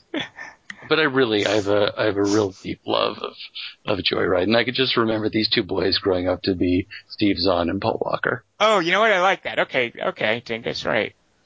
They If, lived. if, if we can imagine that, um, geez, I can't even remember the poor kid's name now. Travis is the one who dies, and the other one we don't remember. Yeah, Travis. I, I can't remember it. It's, uh, Jesus, I can't. It's a Harrison or something. I, don't, I can't remember. Um, but uh, but if I can re- imagine that guy growing up to be Paul Walker and the other kid growing up to be Steve Zahn, uh, and they're brothers. I, I think they were brothers. So anyway, Joyride is my is my top one. Uh, the one that's underneath is one that I watched again this week, thinking, well, maybe this one is better than I remember it because I remembered it being really a good movie. I thought this would be my over, but it, uh, but it's basically a kid in danger uh, with a criminal uh, on the road, and this is a movie called A Perfect World. Do you guys remember this movie? Yeah. Oh, the Kevin Costner thing, right? Kevin Yeah. Costner. Kevin Costner. It's directed by Clint Eastwood. Um, God, that's right. yeah. Who's the other main actor in that? Who plays the law, the the cop who's chasing him? Uh, Clint Eastwood. Oh, oh, Clint Eastwood is even in it. Oh. Yeah. Oh my God, that's how little I remember about that. Okay. Yeah, He plays a cop in that the, one, Tom. the marshal that's that's chasing him. It's and it's weird because they commandeer a, a trailer that's used for a campaign, and they're chasing after the dude. Uh, um, it has Laura Dern in it as well. It's um, but uh, but once you watch it, and actually. The weird thing is, Bradley Whitford has a weird little role in it. Um, The guy from West Wing that, and, and uh, Cabin in the Woods. Yeah, exactly. Um, but unfortunately, and I was really, I really had high hopes for this because I remember really liking this when I saw it. I think it's from 19, uh, it's from, it's it's from the early 90s. Um, and, and I remember really liking it. I was surprised that I liked it because Kevin Costner was shockingly playing a bad guy. It's, it's another Kevin playing a bad guy. Um, but it's so embarrassing once it gets down to the final, like who's going to shoot who, and the accents are terrible, and the music is horrible. One thing that I will say uh, that uh, about um, Cop Car is that some of the music threw me off early on. Uh, it had this weird, almost comedic quality to it uh, that I couldn't, that, that I didn't know quite how to to place. Um, it reminded me of music from, uh, I don't know, it, it, it just had this weird, almost vaudevillian quality. It was weird the way the music went in Cop Car, but at least it wasn't this schmaltzy, just utterly putrid music that happens at the end of A Perfect World. Did Clint Eastwood score A Perfect World? I- I don't think he did. I think it's just a standard Hollywood. We're going to try to make a thriller score kind of thing. Where at least Cop Car, I don't think goes for that. Uh, but but um, but the thing is, I love the the things I love about A Perfect World are the way that Kevin Costner's a criminal because the, the storyline is that he's broken out of prison. He it, it, there's a little like a, a little desperate hours moment where uh, he and his, and the, and his partner wind up in this woman's house, and then they they have to run off uh, and take her son hostage, one of her kids hostage. Oh, and that's the premise. He's on the run with the kid. Right. He's on the run with Ah. the kid, and it's basically how he gets the kid to trust him. And so there's this great scene where Kevin Costner's character has to go into the service station to get a bunch of groceries for them or whatever. But the guy in the back seat, who's his partner, can't be trusted anymore for whatever reason. And um, Kevin Costner hands the gun off to the kid and says, you know, you keep an eye on him and then he just leaves the car. And it's it's the little ways that Kevin Costner, Kevin Costner's character, as bad as his accent is, trains that kid to trust him. And that moment in the trunk with, um, uh, geez, I want to say Scoot McNairy, not Scoot McNairy. Shea Whigham. Thank you, Shea Cameron Whigham Bright. Gets those kids to trust him in that little moment, Right. and the way that later Y'all like on, naked girls? You like naked ladies? Exactly. Yeah, you're like naked ladies look at you some playboys, and then that's another thing actually, Tom, that made me put it in sort of a uh, Ah, right. These days, you're right. Yeah, that is pretty backwards, isn't it? yeah. Um, and then later on, when Kevin Bacon's like trying to get their trust as well, uh, the way Kevin Costner gets that kid's trust by handing him the gun and then walking off into the store, I, I like the way that they bond. Uh, so anyway, Perfect World kid is in Perfect World. Anyone we oh know? Jesus, I have no idea. He's no, I don't think he ever went anywhere. All right. It's not like it grew up. It's hey, it's Luke Wilson. It's the kid. Yeah, he Okay. didn't become Haley Joel Osment or anything. right. I do an old lady in an aquarium. One, two, three, not only you and me, got 180 degrees, and I'm Is what you asked? caught in between. Counting one, two, three, eat I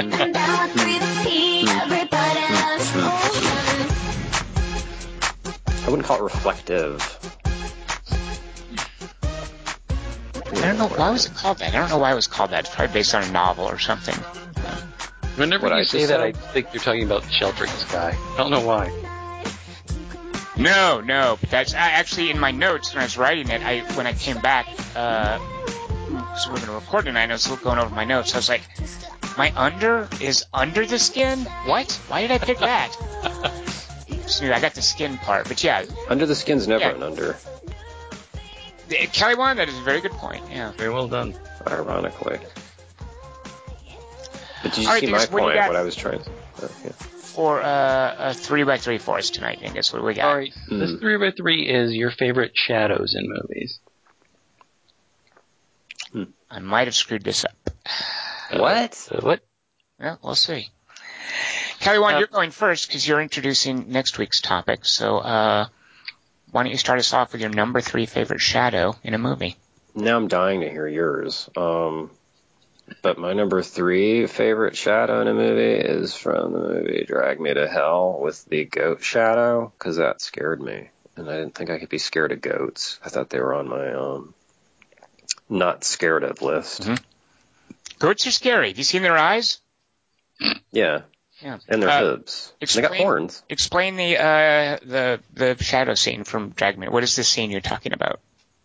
Oh, well, it's like the second day of um her eating disorder slash possession.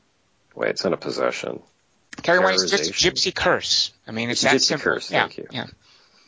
And she keeps hearing her iron gate makes noises like a lamia um trying to annoy her but she tries to write it off. And then um the second day uh she sees a shadow under her bedroom door after it like throws her around and throws her up some stairs right? Or is it in the bedroom. Anyway and then the shadow's outside the door and it's goat hooves. And it's it's a shadow of the hooves. Right Oh, that doesn't seem very scary. Okay. Oh, like under the door? I'm because I'm not remembering this. Uh, Yeah, it's under the door and it's by day. And then it made me think, oh, so you can Lamias cast shadows by day, even though they're invisible. Kelly Wonder, So- all your picks from horror movies? Um, not one of them. All right. I was gonna, which I mean, I was going to try to not do horror movies, but I just I was I failed. well. I didn't want to screw up the topic, so I erred on the side of conservativeness. All right. Because there aren't sh- yeah there there aren't a lot of shadows in non-horror movies really when you think about it. They they light those things, right? You don't want shadows if you're not making a horror movie. I don't know. It's uh, in the Grudge. There's not a lot of shadows. Oh, I still haven't seen that. You know what, Kelly? I'm kind of scared to see it. That should make you want to see it. I know, I know, right? What happened to the young Tom Chick who saw Jaws with his sister? Well, I I know. Yeah, like I watch horror movies. Like hands over his eyes. if I'll go with Dingus if we're seeing it for the podcast or something, but to just sit alone at night and see a movie that I know is going to scare me, like I'll see something that I think is going to be crappy and then maybe it's good and I'm like, oh, that was great. But to actually sit down and and think, okay, I'm going to watch this movie. I know it's going to freak me out, but I'm going to watch it. I'm like, nah, I'll just Josh Holloway ventriloquist dummy movie won't scare right, yeah, me. I'll just watch something stupid. Right, exactly. Young Make Tom Dingus Chick watch it. sounds like a Rush song. Which album is that from, Dingus? Uh, Roll the Bones. Is that a Rush album? Did Dingus just troll me, Kelly Wand? I think Tom sounds like Barry Gibb. All right, I've had enough of you jokers. Oh, All right, my number three favorite shadow, uh, and the reason I think I screwed it up is because these are dangerously. So all of mine are from horror movies, and all of them are shadows as these kind of um, uh, existential expressions of horror. So it's not just lighting tricks, and actually some of them might in fact be silhouettes. Uh, No, see? Uh, no, okay, well, no, you know, I can fix this. I can fix this. All right, my number three is uh, what's the difference? Uh, well, a silhouette is actually a, a physical object which is just not lit. A shadow is the is the, the area where light is blocked by the physical object. The silhouette is the object itself, right, Dingus? Right, yeah. Dingus sounded very upset that you Well- you possibly had a silhouette. he's- When I was Silhouette watching a lot of these silhouettes. things, I, I a lot of the things that I was going for, a, a couple of them turned out to be silhouettes, and I and I. I, I shy away from them. but I don't think those. No, no, are, I can I can fix this. I can fix this. I can make all of these technically shadows. I've got this. All right. Huh. All right. So uh, my number three is a is a movie that um uh we actually we talked about this guy Brad Anderson earlier on the podcast. He did a movie called Vanishing on Seventh Street, um, Oh. where the actual uh the, the monster or what have you, the evil, and again this is just existential horror. So it, but they play with this idea that, that darkness will kill you, like darkness is evil. And when they introduce this at the very beginning of the movie, uh, there's a security guard, uh, like in a mall or something, and he's just, you know, he's heard a noise or whatever and he's investigating. Uh, and he's shining a light in this store and there are these scary, uh, silhouettes of the mannequins. And the moment that you know something is wrong and that this is in fact going to be a horror movie that breaks rules is when a shadow actually moves and like jumps at him. Um, Yeah, and it's a, it's a, it's a, it's a great in the sense of extreme. I don't know, uh, jump scare. Like it's total jump scare. Uh, and it's because the shadow moves and you don't expect a shadow is going to do that. Uh, and then later on the movie plays with a lot of stuff with, uh, with shadows attacking people or closing in on people. Uh, if you have a light source that is dying, you are in danger. People like have to hide in the light. Uh, John Leguizamo has a great scene where he basically gets swallowed up by shadows. Um, and the movie's a little clunky. Like it's not, it's not brilliant, but that, that shadow scare at the opening of it definitely got me. So Wait, which movie? Uh, it's, Trap? it's called the Vanishing on Seventh Street. Oh, Vanishing on Seventh Street. Yeah, I really, I really, really like that movie. Ah, I, I, and I didn't even think about it. And it, it's all about shadows. I really like Yeah. that you chose that. And that, that opening, that thing that you're talking about right now is a perfect example. Uh, I, I actually am a big fan of that movie. I, I, I agree it's not perfect, but I, I like the way it builds its tension. I like the way it works. and it's got some great uh, uh, Thandie Newton in it, and uh, Yeah. it's that that Christian Haydenson fella being Hayden less annoying. Christen- Hayden Christensen fella being less annoying than normal, and uh, Hayden Panettiere fellow. Hmm. That's hold on, I, I don't know what it's, it's it's Hayden. Oh, right, right, I see, right, I see what you're. See? It's callbacks. I'm dumb. Dingus, what is your number three favorite shadow in a movie? All right, my number three is uh, here's a quote from it. Uh, you got to be smart to be a president. Let me be a vice president. That's a real idiot's job. I can't imagine what this quote has to do with a shadow. All right, it has nothing to do with it. Um, this is what inspired the topic because uh, we play a game on the forums that involves putting uh, frames from certain movies up to try to get people to guess what those frames are. Right. And And, you don't just is- put up a frame is you have to stop the frame at the 20 minute, 20 second mark and then the 40 minute, 40 second mark. Um, and if it's a dead giveaway because the lead actor's in it or whatever, them's the breaks. Yeah. Right, right, right. Uh, and the third frame that you would have to put up would be, would have to be the 60-60, which would be at an hour and a minute, basically. Right. You Um, guys are and nerds. and this particular frame at this particular moment has this awesome, long, weird, uh, but beautiful shadow that I would not expect of this director at this particular time in his career. And this is from the movie Bananas. Um, by Oh my God. Kelly Wand, can you believe him, what he's doing to us in this podcast? Look how long he did it for, too. Oh my God. I know. I was totally like, wow, what's he going to talk about? And it's bananas. He tried to massage it like, hey, yeah, remember the game, Tom? From your, Watch me reel these guys in, especially Yeah. Tom. Yeah. Yeah.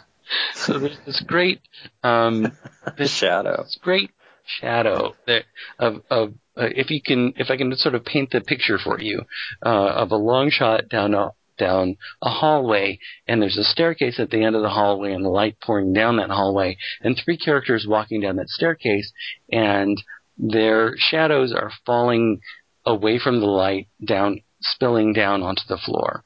And so it looks like these two these three tall dudes walking down the staircase and it looks really ominous. And it's at this moment where the characters in Bananas have have uh, have convinced Fielding Mellish that he is going to be the leader of their revolution. Uh, he's going to be the new president of their revolution. And they're walking down the stairs, and this this shadow spills down the hallway at exactly this moment, at the at the one hour one minute mark of this movie of this great, scary, long.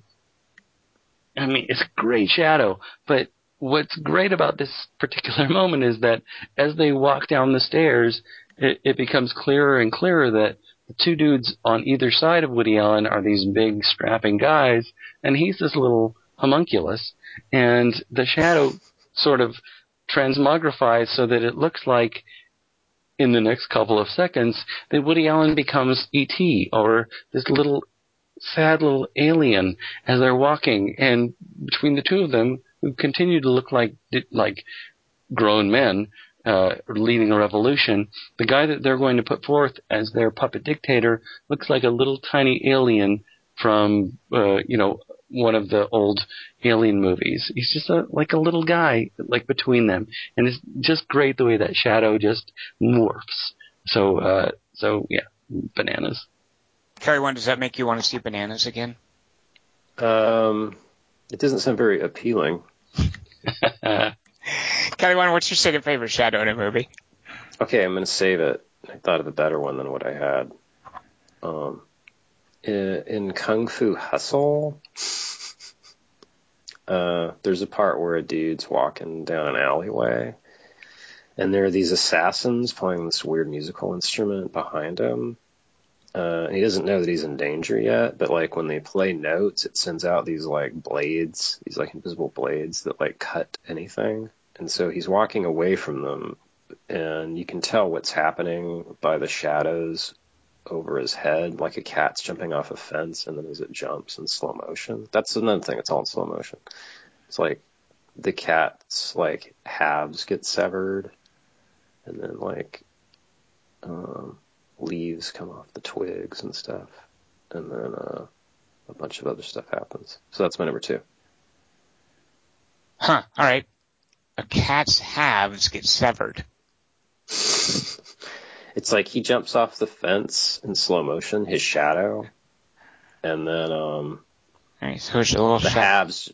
Hmm. Yeah, it's a shadow cat, and then the halves just go flying in different directions Huh. at a certain juncture of its. Uh, and you know, we're both cat lovers. We're both animal friends of the animal, so it's it's, it's unusual that you would that I would find that an effective. Well, I'd rather see the shadow than the actual cat. So Right. Well, and then you don't see his actual beheading. Like the character also gets whack, whacked Hmm. too, but you don't see it. Just the uh, shadow. All right. So uh, Kung Fu Hustle, little Stephen Chow movie. Ah, you should see it. It's really Of course, good. I saw it. I've seen Kung Fu Hustle. What's the matter with You you? don't remember that part? It's the guy. It was the strong dude of those three guys. Uh, It was like Sorry. Don't remember. the tailor with the rings. Mm, Wait, that was a different guy. Yeah. I don't, sorry. I'm sure it was awesome, Kelly Wand. Shadow. It was a really good shadow. All right, so here's my, my number two. Uh, the specific one I wanted to do was a guy standing behind a plastic, uh, like translucent plastic sheeting, and you see his silhouette. Clearly not a shadow. Um, but I, I can get around this because there are, and also in this movie, there are a lot of, um, they're not light shadows, but like they're ash shadows. Like, uh, you see those pictures of people who are basically vaporized at Hiroshima, Right. and their outline is on the wall. That that's not a shadow, is it? Is that a shadow, Or- Angus? or an Iron Man three. Angus, is that a That's a silhouette, or think. silhouette? Is it? I don't know if you're vaporized on the wall. It's more of a diorama. Well, I'm not going to pick those. So these are, uh, occur in well, but there's an actual bona fide shadow, and I'll call this one out. So uh, the original, the Japanese movie Pulse, which in Japanese is called Kairo or Kairo or whatever, uh, but in, in the U.S. like it's it's translated as Pulse. Um, uh, has when characters die, they just uh, are replaced by these these uh, burn marks on the wall or these stains on the floor. Uh, oh. However, there is a moment in Pulse where uh, uh, there. So there are a lot of ghosts too in Pulse, and at one point, uh, the ghosts are moving 3D shadows. They can just walk around, and where you first meet one of these, uh, and it's this great juxtaposition of it's it's in one of these gaming arcades in Japan with all these flashing lights, and it's super bright. And one of the ghosts is a shadow who walks around in here, and this is you know the main character sees the ghost uh, as a shadow walking around in Pulse. Um, Hmm. but there's a lot of more creepy stuff, which is all, which is technically silhouettes or these burn mark things. Um, and they do a lot of cool tricks where, uh, an actor is standing there and then they'll, uh, you know, they'll, they'll, the area gets dark and then when it's light again, the actor is gone and there's just the, the silhouette. Uh, and they do an even scarier thing where the silhouette is there and the area is in darkness and when the light comes up, ah, the dude is standing there all of a sudden and it's super Mhm. freaky. Um, so Pulse does a lot of great stuff with what I think you would call silhouettes, but one of the later ghosts in the movie is definitely a shadow that's walking around in a brightly lit uh, arcade, which is super creepy. You know what you just made me realize is that, and maybe I'm forgetting one, but I remember now there's no shadows in um, It Follows. I, I was thinking of that too, because you don't need shadows because they're actual characters, like it's actual people, right? I mean, there might. They're not actual people, are they? I thought it was uh, if it changes its appearance. It's a person. I don't know. I- Like you Okay, always see it, like, like you don't have to imply that there's a monster there because they just show the person that is currently the incarnation of the demon. Um, if I, I was- I was thinking of it follows too, and I don't recall any like freaky shadow scenes there. No, I don't either. But I always thought it was like you're seeing something that's not actually there, so the shadow would be different. Oh, oh I see what you're saying, right? And, Oh, and yeah, also yeah. it's invisible. That makes me then want to go back and look for what they did with shadows, like the shadows Yeah. actor. Yeah. Dingus, And do you know? was- Did you go back and look at it follows? Uh, I did not, but it. other than what you're talking about, um, that time when the guy's at the pool, um, I thought there would be a shadow there, but I think you guys are right that it, it the movie pretty much takes these guys head on. yeah. I mean, it it shows the people who are coming at them, and it doesn't shy away from that, right? Right, right. Yeah. Yeah, and they do cast shadows, even though only one of the characters might be able to see them.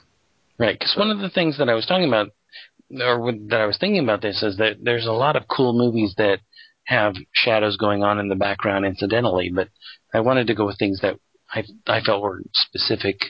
Like that's a that's there's a reason why the shadow appears. Right, right. All right, well, Then Dingus, it's- it's you. What's your second favorite instance of this? All right, well this is quite an obvious one, um, and this is uh, other than my number one. This my number one is my favorite instance of a shadow ever, but this is my favorite scene that has the way shadows work in a scene um, so perfectly, and and uh, and it starts with this great scene, and this is in uh, Raiders of the Lost Ark. If you'll forgive me, um, and it's when Marion is in her uh, in her Himalayan dive. Uh, she's just gotten done having this whole drinking contest, and she's turned to the wall, and you see Indiana Jones' shadow appear behind Oh, yeah. I was thinking of, yeah, yeah, perfect. Um, The fedora and everything. Yeah. Exactly. So you see the the shadow of him behind her, and and then you hear his voice, and she turns around and looks at him, and the shadow kind of shifts, and then she throws the shot glasses. Um, but that whole, I was just thinking of that specifically, but the way that whole scene is shot, um, Spielberg has such a control over, and I cannot imagine how they choreographed this, but the shadows in this scene are phenomenal. I mean, the you know, it, it's not just you know seeing some guy punch another guy in the background like in Temple of Doom, uh, like you're you're having two characters fight in a shadow fight.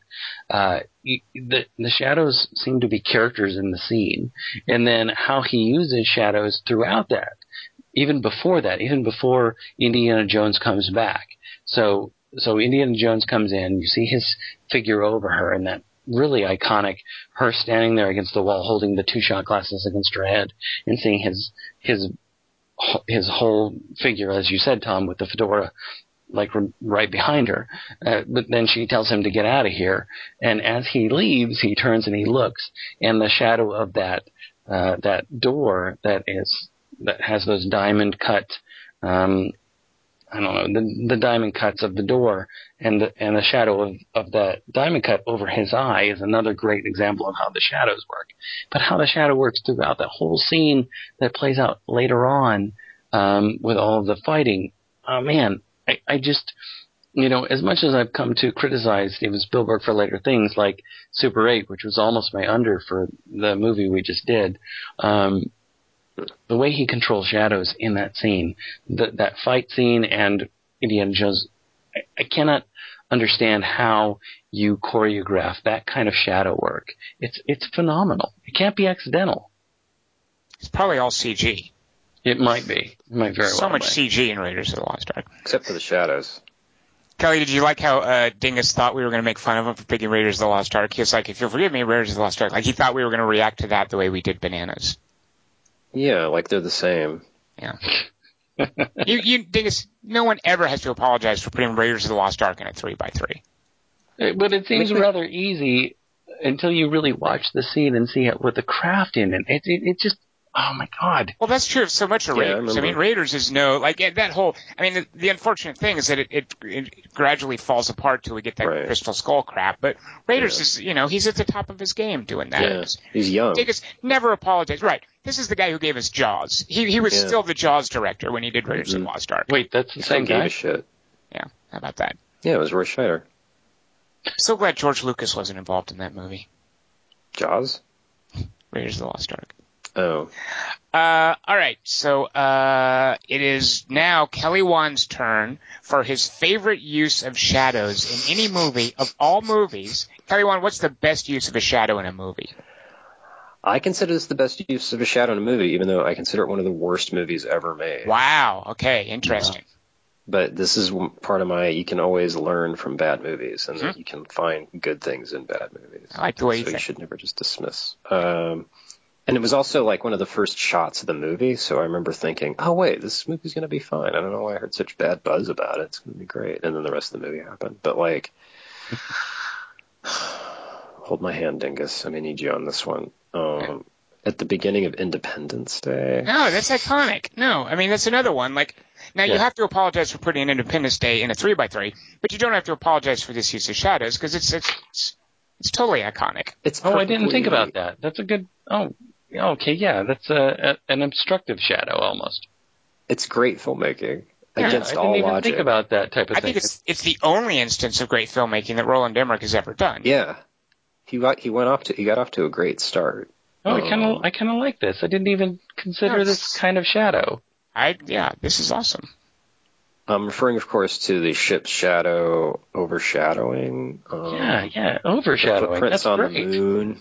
So it's Holy like cats. it's literally eradicating human footprints and human civilization on the moon. Oh, I was It- thinking more of just the the shots of it like coming over cities and people looking up and but Right. yeah, that moon shot. No, the moon's Yeah. my favorite because it's uh it's symbolic too, and it's just like, Oh yeah, I it's like didn't we've already lost a monument about, before like- the credits. the Washington Monument being overshadowed or whatever. Yeah, that's great. The Uh, moon so- somehow meant more to me because it's like that's a very fragile artifact, and it just comes in and like it was kind of like in uh, Star Trek Five, Dingus, when the Klingon ship bashed into Voyager absent-mindedly. that's why we needed seatbelts that summer. Okay, what were you gonna say, Tom? Uh, no, that's a good. Like, uh, is that from something though? Like, was Roland Emmerich doing an homage to like some Godzilla movie or something, where something colossal blocks out the sun?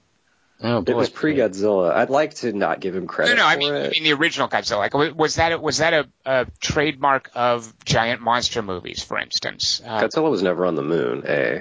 no, Oh, wait. the idea of like people looking up and a shadow passes over them, like a big old shadow comes over a city, like like to show the idea of something enormous without having to show the enormous thing itself. Um, boy, I don't know. The day the Earth stood still or something, but I, I don't remember it. Although even Biff and Back to the Future. Still, wasn't it just the Yeah. one ship in Day the Earth Stood Still? But I didn't it still remember. do that? Didn't it like? Didn't the Earth, the ship's shadow, and her day the Earth stood still? Like It might, Overwatch. because I, I, I, I refuse to believe that, that Roland Emmerich came up with that. He's obviously. I know. But you know what? The moon. eyes probably did it. I think I'm a moon fetishist. The moon bit is good. No, you are right. We can give him credit for that. But just this idea of, of showing these ships blocking out the sun. Um, yeah, yeah. And Superman 2, didn't didn't Zod and those fuckwads do shit on the moon? Like use Uh, the sticks as did, uh, yeah. pogo Yeah, they they fucked around with the moon. Yeah. But what? Yeah. All right, my favorite use of shadow, and again, this was uh, a lot of this was cheating. I mean, there are many scenes where there are silhouettes, but this is specifically there is a shadow sequence, so I'll call that one out. But this is more like a body of work thing. Um, is the ceiling shadow version of the Babadook. Um, Mm. so in Babadook, Jennifer Kent, the director, gets a lot of mileage out of not showing us stuff, showing us glimpses of things that are mostly in dark. Uh, during the final confrontation, um, there's this great, I presume it's some big old, it's not animatronic, it's not like moving around or anything, but there's a, there's a practical effect that she uses mainly by keeping it mostly dark and just lighting the edges of it. But those are silhouettes. I'm not talking about that. Uh, there's a sequence where, uh, I think Essie Davis is the actress's name. Uh, she's asleep in bed and she looks at the ceiling and the Babadook moves up along the ceiling as a shadow. Uh, and then it turns around and it falls on her. So it's a, like a dream sequence. But it's clearly at that point a shadow on the ceiling. Um, so there's my favorite. And all three of mine are, as I mentioned, uh, horror movies where the shadow represents some sort of existential horror. Right. All right, so uh, Dingus, what is your favorite Woody Allen use of shadows Right. in Here's all a cinema? here's a quote from it. Maybe we at war with Norway. Well, it's got to be the thing. Yeah. Yeah, which shadow? Oh, the dog. Dingus is nice. Dingus is calling Oh, out the yeah. dog shadow. That's a great one. yeah, that All is a good one. That, this is my favorite shadow in movies of all time, and uh, and this is the one that creeps me out most, and what made Oh, but me wait, love. it's not the dog though. It's it's it's just uh, Richard Masur, right? Right. It's Yeah. it's him. And what I kept thinking as I before I watched the thing again this week was it was a shadow of the dog walking in, but it's not. Right. It's the dog working his way down the hall. And then he goes, and and he's kind of working his way, he's finding his way. I mean, oh man, watching the thing again is such a pleasure. And is it clear that it's Richard Masur? Like, do we know from a baseball cap or something, or is it just we know there's a person in there? Wait, just know there's Masur's a- not infected. I don't think I don't know who it is, but Okay, it's, that, it's that great moment where the dog comes is about to come in the room and you see the guy's head, and then the dog goes in. You don't see the dog anymore, and then he turns. Um, it's just the, that the suggestion of what is going to happen because you know since everybody else has gone off to the Swedes to take care of that. Uh, and now the dog just has kind of the run the base, and he's kind of looking around. He's looking around for people. Um, I didn't remember that aspect of it. I didn't remember how the dog was working his way down the hall and looking in different rooms.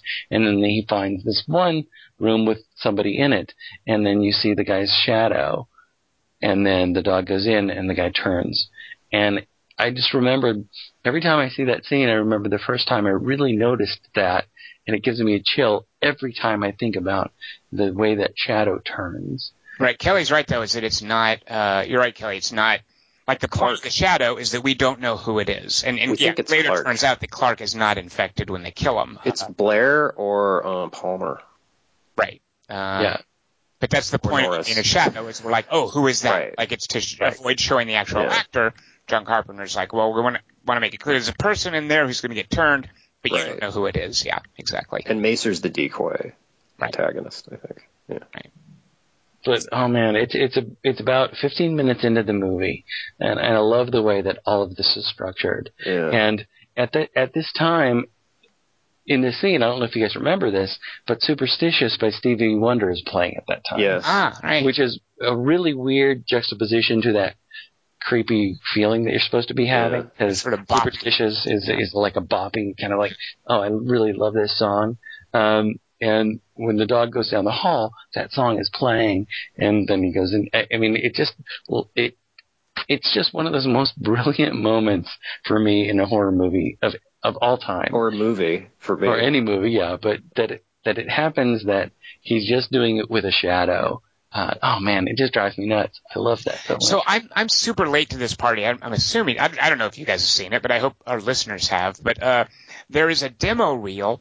Uh, so they they did the uh, it's not a reboot. It's a, they did the Thing prequel in Ew. what 2011, whatever. Uh, we saw it. It was terrible. Um, and there was a lot of CG in it. Uh, before the CG, they had hired an effects studio to do practical effects. Do you guys know about this? no, what? There's a demo reel of the practical effects that were supposed to go into the Thing remake um, or prequel. Uh, and it wouldn't have saved. I mean, the script is crap. You know, there's so many problems Yeah. with that that that movie, but uh, these practical effects look awesome. The studio they hired, you know, all of their work got basically drawn over with CG and cut out of the film. Um, but so they did all this great work. So they put online. It, it's like an eight-minute demo reel of each of the effects that they put together, um, with these amazing sculptures and these various forms of being turned and split, uh, and the way they were morphing, the way that a human actor would would move around inside of a suit or something. Uh, but yeah, look up. There's a. I wish I could remember the name of the studio because they deserve recognition. Uh, why'd they fuck that shit up? You know, uh, who knows? Uh, it couldn't because they had this. It just made me realize. It made me hate the movie even more. Yeah. It made me realize that someone drew over all of this amazing practical effects work with CG. Yeah, The one we had to see for the podcast, that one? Yeah, yeah, Yeah. That yeah. Winstead. Hmm. yeah, but just really cool practical stuff that would have made Rob Bottin proud. Uh, Is Rob Bottin still alive? Yeah, I think so. Is- Why didn't they use him for the fucking prequel? It's a good question. You would think that that would be a uh, made him. selling point. Yeah. Idiots. Anyway, sorry. All right, so uh, let's do some uh, reader submissions. Dingus, uh, lots of people love Shadows and Movies. What what have the readers sent in to us? All right. So our first one is from a reader named Simon Dasmacht. Um, best use of a shadow to hide something. Orson Welles' face in The Third Man. The end of the film chase sequence also has great shadows. So yeah, that Third Man sequence is pretty cool. hmm Um, best reveal using a shadow. The witch sleeping behind the curtain in Suspiria, a film about ballet dancing witches.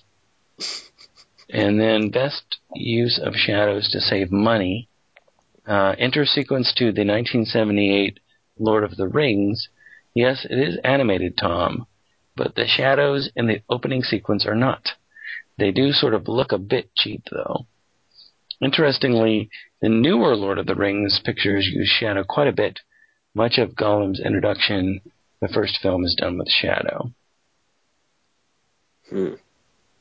Wait, the shadows at the beginning of the 78 one are of Nazgul? I don't know. I guess I'm not sure what he means. I'm not sure either. I hope you will uh, uh, Elaborate. elaborate further, Simon. That much. I look forward to hearing other people's picks. I'm sure there must be better shadows in film I've seen. I just can't seem to think of them. All right. Thank you, Simon. Thank you, Simon. Next, we have Paul Weimer. Hi, guys. I haven't done grandpa movies in a while, so. Uh oh. Strange Number Century? three, in Nosferatu. Oh, that's yeah. Talk about iconic. Yeah.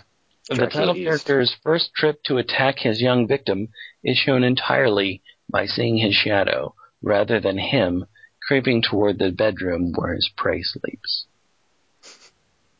Number two of Paul Weimer, in Casablanca. In the sequence where we see Elsa and Rick in Paris, we see the sign from the nearby cafe shadowed on the floor of their apartment. It reads, Le Belle Aurore, the beautiful dawn, a tag back to their conversation in the present about their Paris days. And Paul's number one in The Third Man. The first time we see Orson Welles' Harry Lime, Lime, is as a menacing shadow in a doorway. The whole movie is a masterclass in the use of light and shadows. Now, is this a silhouette or a shadow? Uh, well, I think this is a shadow. Oh, Is it a lime or a liman? It's uh, it's a quick lime. Uh, TJ Keller. TJ here with another one by one. Here's a quote. Shake my hand. Come on, boys. Won't you shake a poor sinner's hand? From 2009, The Uh. Princess and the Frog. Oh. I thought it was going to be facing the crowd. This, this Disney movie is packed with shadows that act independently of their owner. My personal favorite are the friends of, from the other side that are just disembodied shadows. They look like an assortment of monsters that can affect physical objects by interacting with its shadow. They hunt down and capture the frog, as well as dragging the witch doctor back to the other side when he fall, fails. Also, when Tom says this isn't a movie, just say, yes it is. Good point, right? Wow. Okay, I've been shut down. Keep up the great work, your friend DJ. Thanks, DJ. I wonder if that'll work. Uh, Arthur Jovangelli. Uh, number three, Ex Machina. I'll avoid any plot details, but towards the end, there's a long shot of several people's shadows while they walk around some sort of an intersection. Oh. The imagery is really something. Hmm. Uh, hmm. Can't remember. What? Seriously? Yeah, I'm, I think Yeah. that's that's great. It's like she's an individual, and there's uh, Arthur's number two, three hundred. The arrows of Xerxes' armies blot out the sun, We'll fight in the shadows. Yeah. forcing the Spartans to fight in the shade. Very good. Shade is really just an area covered in shadow, and seeing the sun disappear behind a swarm of arrows looks really cool. And Arthur's number one, Dragonheart. What? The shadow, the shadow of the dragon, known as the Scarred One, passes the head of Pete Postlewaite before. Is that how you say it, Pete Postlewaite? Um, before You say it like it's spelled. Postlethwaite. Wait. yeah, Postlewaite. All right. Uh, before it is slain by Dennis Quaid.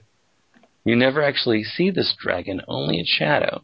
Perhaps they didn't want to design a second dragon, but either way, the dragon shadow is still pretty neat as shadows go. Hey man, I'm thinking of uh, what's the Disney thing with Peter MacNicol? Um, not is it not Disney? Um, Ghostbusters. Dragon Slayer. Is it that's what I'm thinking of. Yeah. Okay. Yeah. What's Dragonheart? What's Lionheart? That's one I would get confused by. And what's the Uh, Jeremy Irons one? Lionheart that is the guy who pushes the gay cousin out in Braveheart. Sorry, That's the prisoner. maybe you are. All right, Chris Hornbostel. Uh, hello, Quarter Three Movie Podcast. Love this topic so much. I love shadows in movies and love that it gives us a chance to talk about grandpa movies around Tom. Ugh. So many to choose from. But number three, um, Tom, how would you say this word? I'm just asking you as Dingus. Right. V A M P Y R. Vampire. All right. Vampire. That's right. Shadow of the guard scene. And I didn't know if it was it would be vampire or vampire. I don't think That's so. I I, mean, thought it was. maybe is it really? Are you supposed to say it differently? I just I thought don't it know. was. I think you're right. I didn't. Okay. I honestly didn't know how to say it. you could just go all out and call it like Wampire. Like you could do that whole thing. Oh, I like that. I like vampire. I like that a lot. Yeah, we used to t- we used to tag them in T35s back in Beggars Canyon all the time. Oh God. Are they hum? Are they two meters or less? Yeah. Yes. T-35s. In Wampire, the 1932 surrealist vampire movie by Carl Theodor Dreyer, shadows abound. But my favorite is the famous scene where newly arrived Alan Gray explores the haunted French town at night and sees the disembodied shadow of a peg-legged guard walking the rounds even as the guard himself is actually shown sleeping on a nearby bench. But It's a tremendous establishing shot that provides a wonderfully weird sense of dread in both the film's protagonist and the audience. Hmm. Uh, Chris Hornbostel's number two, Nosferatu. The vampire ascends the stairs and attacks Ellen. Kudos to director F.W. Murnau, who knew that his vampire here looked frightening, but also was kind of short, skinny actor. Murnau shoots his shadow in this climactic and famous scene as he ascends the stair and is able to make Nosferatu. They move like lightning. And finally, Chris is number one, the third man, Harry Lime, appears and runs away.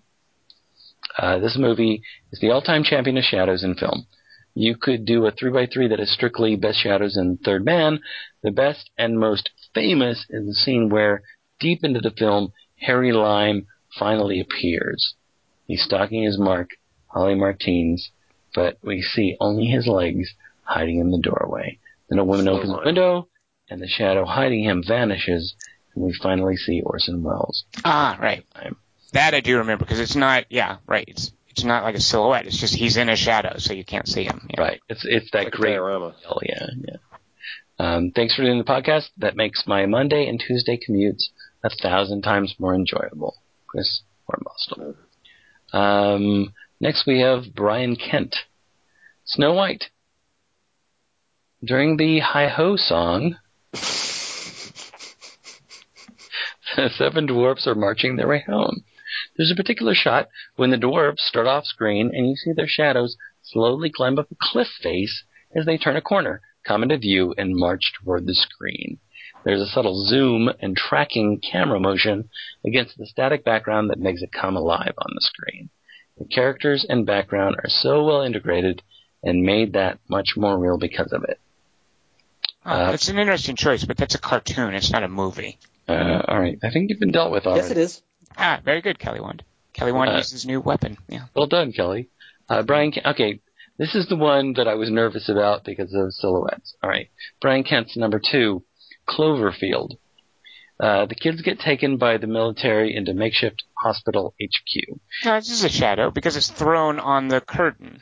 Yeah, okay, yeah, fair enough. If it was just backlit and you just see her uh, backlit, that would be a silhouette. But no, this is a shadow, isn't it? No, I, I agree with you, but I was very sensitive to that as I looked at different ones, and you could see people silhouetted. But I thought about this one, but I didn't look at it, so I, I- I'll allow it. Uh, the boyfriend ridic- ridiculously pleads with the general uh, to let him save his girlfriend, but the snarky girl pipes up with, "I don't feel so good." They rush her behind a curtain so that we can see her silhouette explode into a bloody mess. I really Hmm. like that we only get to see her shadow in that moment, which gives it more impact. But I Oh, really wonder one. if it was strictly budgetary concern, not an actual artistic choice. Oh, and this is Liz, when you it's Lizzy Caplan too, I think, isn't it? Yeah. Oh yeah. it was. Dingus, when you were reading it, and you said it- the general. I thought, oh, he's talking about something that happens in the general all the way up till the Well- exploding. Well, uh, Brian capitalizes these characters so that the boyfriend is the boyfriend capitalized, the general is the general capitalized, snarky girl capitalized. it's like student film. Uh, and finally, Brian K- Brian Kent's final one is One Crazy Summer. this is the Godzilla, dumbest it? thing. Uh, in Savage Steve Holland's One Crazy Summer, Bill Murray's brother gets buried up to his neck in the sand and then asks Bobcat Goldthwait for some shade. Bob places a beach chair over his exposed head and runs off. After nearly being accosted by several horrifying beachgoers, including a diaper-clad, sand-eating toddler, Bill's bro believes he is safe. Then an enormous fat guy with two loud headphones on sits in the chair and proceeds to eat a 32 ounce can of chili. I don't know. I feel like I'm doing an IMDb opposite right At least he doesn't get a sunburn, I guess. Who brings a can of chili to the beach? He gets a burn though. I don't understand why Cusack disavows these movies. That sounds kind of funny to me. Thank Dumb? you, Thank you, Brian. I like Uh, the way Dingus Josh. read it. Next we have Josh. All mine come from the Coppola Dracula, a movie drunk on shadows.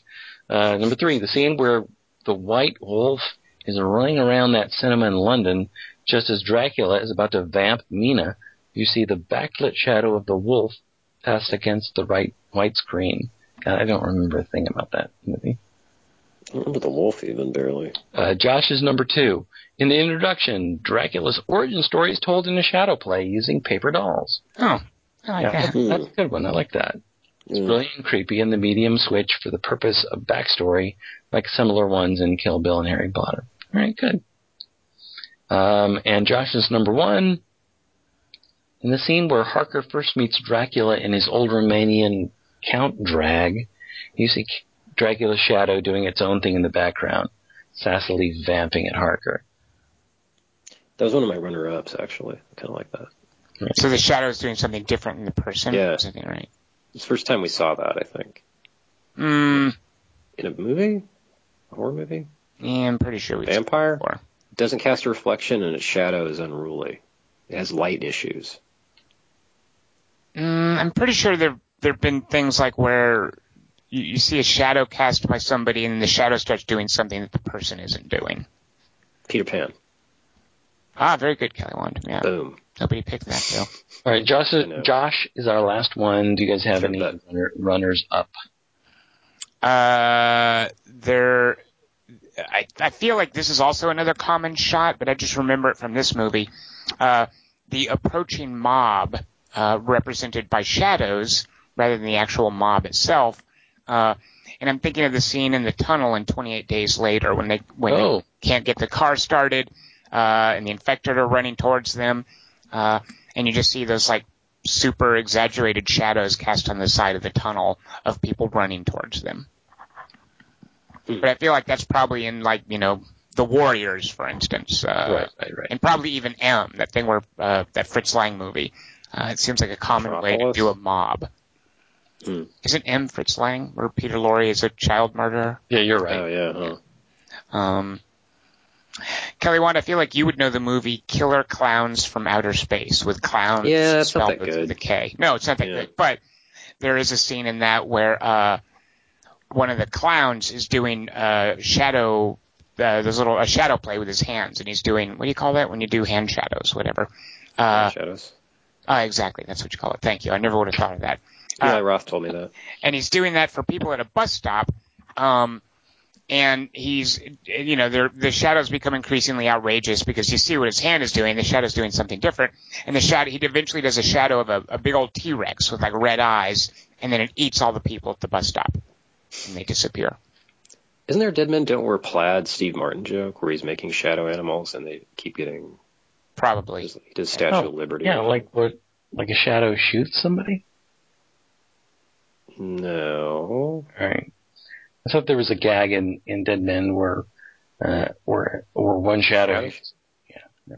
Well, isn't the poster like he's doing one thing and then his shadow's doing something else? Isn't that the poster for Dead Men Don't Wear Plaid? Yeah, I think you're right. Yeah. All right, But you then guys. you, then you pull back and then it's he actually is holding the Statue of Liberty and it's not his hands. I think that's the That's twist. the joke. Oh, okay. Huh. I love the camera shadow in Steven Spielberg's uh, Close Encounters of the Third Kind, where the, the camera pushes in on Barry, and there's a big old fat camera shadow, and Steven Spielberg kept the shot in. Nice, nice work, Steven. Well, I saw it as the aliens camera. No, the aliens did not have a camera, Kelly Wand. What? They're all cameras. That's what those lights are for. They're flash bulbs. Ah, okay, that explains it. Taking a picture of his of Barry's door. Do you guys catch that? Like, do you see camera shadow? Because that always drives me crazy whenever I see that. Does that bother you guys, camera Uh, shadow? I never Uh, see them actually. Lens lens flare drives me crazy more than that. Well, lens flare is usually intentional, or, or at least it's it's used stylistically. But a shadow, a camera shadow is always an accident. Yeah. It should never be in there. Like you, you, your your grip it or whoever does the lighting, someone screws up if there's ever a camera shadow. And I, that that because it's, it's usually like with movement or the way it's. set. I mean, I, yeah, it drives me I prefer crazy. Liz Phair. Well, that's why lens flare drives me crazy more because it's on purpose, and I don't understand why you're making me realize, oh, there's a lens here. Why? I don't understand lens flare. well, so- right. It's a stylistic choice. It's not a mistake, though. Lens Yeah, flare. yeah, yeah. Wait, I liked Dingus's little koan just now. A lens flare means a lens is there. See what you've done, Dingus? I see. Nice work. Yes, it is. Uh, all right. No other runners up for shadows. Oh, no. All right. Well, Kelly Wand, why don't you then tell us what is next week's three by three and how can the listeners participate? Okay, the next week's thing will also be a topic that, in this case, is the following. You will submit or come up with three things, the three best, um, I need a little help articulating this. Uh oh. Oh god. The three, the three best moments in a movie when a character adopts a new name or his name. I'll give you an, an, a for instance. I'll burn an ace, if you will. Like in Man with the Iron Fists, uh, like his girlfriend will go, "Hey Gary, did you get the um, cold cuts?" And he goes, "I'm not Gary anymore." And then he raises his arms and goes, "I'm the man with the iron fists." Wait, it was bronze. Was it gold? So he No. screwed up then if he. so Yeah. So he says the wrong name, so that's not necessarily what the, I want for the topic. But if he I, said tell his you name what, you- correctly, I'm okay with it. You've done far worse. I'm okay with this. I can I can work with it. Sure. what would you? I would. I was thinking just like three best naming moments, character naming announcements. But it has to be the character doing it too. Yeah, you're like wanting when a character changes his name. You're wanting. Hi- Himself. Yeah, or herself. Yeah, yeah. Yeah, Dingus. No no reason to Well, I exclude didn't want to women. their selves. But if Benji goes, no, from now on I'm known as Benji the Hunted, then everyone goes, all right, Well, Benji can talk. I didn't know that. Man, awesome. yeah. Well, he didn't have anything to say, Tom, That's true. before he got hunted. a lot to He's say. like, stop. He just didn't talk. I mean, think about the things Benji would have said. Think about the things he's seen. Kelly, one. What's the best Benji movie? Uh, the first one, one with Mitch. Just straight up kidnapper Benji? Mitch. Okay. Yeah. You gotta get your Benji, your vanilla Benji is the best. All right. What kind of dog? 'Cause in the was other ones Benji, it made me- What kind of dog I was prefer, I prefer chocolate Benji. He was a mutt terrier. that? A mutt terrier. All right. How many dogs did they actually have that played Benji on the 38. set? Thirty-eight. It took thirty-eight dogs to do that. Wow. Wow. None of them named Benji, even though most of them. They were all named Herbie, which is weird. Isn't it time for also. when is, shouldn't there be a Benji reboot with a CG dog? I feel like that that should happen. After the live action underdog, they're scared of dog movies, I think. Well, it's time to give it another shot. Let's try it. Let's get on that, people. Let's have another. They have nine lives. I think we need another cat from outer space too. Oh, that darn cat from outer space. I like that, Kelly Wand. I like your mashup. See? Uh, all- Kelly Wand, if the listeners have an idea of what you're talking about for this three by three and are like, oh, I Oh. thought of an idea, how can they participate? I got one last thing. Oh, yes, yes, Kelly Wand. Unidentified flying hairball. Hmm. Send your submissions to the number three, the letter X, and then the number three again at the word quarter to three, spelled out phonetically with a U, and then a period, and then the letters C O M spelled phonetically. With a U? What, what, what, what email address are you doing for people? Uh, and Kelly Wand, what movie will we be seeing next week? Next week, we will be seeing the film. I'm not even sure what it's called. Isn't it? Maybe we need Dingus' help for this. Dingus, What? do you know the technical name of the movie? I don't even know what's happening right now. Isn't it, is it don't called either. Hitman 2 or is it. Agent 47? It's Hitman 2? Agent 47. So there's no 2. That was the name of the other one. Yeah, what was the name of the first one then? Hitman. They just didn't It had- specify which Hitman. Yeah, it was just called It's- Hitman. Timothy Olyphant has a shaved head. And now this is Hitman colon Agent 47. There's no 2 or anything to show that it's a sequel. I don't think so. I don't even know if there's a colon, but it's Hitman Agent 47. Wasn't Hitman wasn't Agent Timothy 47. Olyphant Agent 47? Yeah, he you guys watched it recently. Like that's who he was. That's who it was in the first movie. It's not like Yeah, it was Agent 46 or anything, right? Yeah, yeah, yeah, but it was just called Hitman. All right. Kurylenko showed him in that, like usual. I feel that they should somehow specify that this is not that same Hitman. I, I don't know. This Like is with Agent 47 movie not, not your daddy's a, a Hitman. I mean, it is the same Hitman. It's the same guy, but it's not the same movie. I mean, I, I Right. No, it is the Well- same movie. How are they going to delineate between the the uh, the transporter movies? well with numbers: Transporter, Transporter Two, Transporter Three. Uh, good There's another one of those coming, right? Don't we? Have, don't we have a new Transporter coming down the pike? I believe. Yeah. Yeah. I think it's Chris Pine. Mm, yeah, right. Chris Pine is busy saving Casey Affleck from an ocean liner. Mhm. That's our next. Oh, Unsinkable? Yeah, something like that. Oh, I like the name of that. Yeah, I do too. Molly Brown. I'd rather Uh, Unsinkable be another uh, Star Trek movie though. Star Trek Unsinkable. God, that's, does do we know the title of the new Star Trek movie? By the way, They're making another one? yeah, it was like I uh thought the story was complete.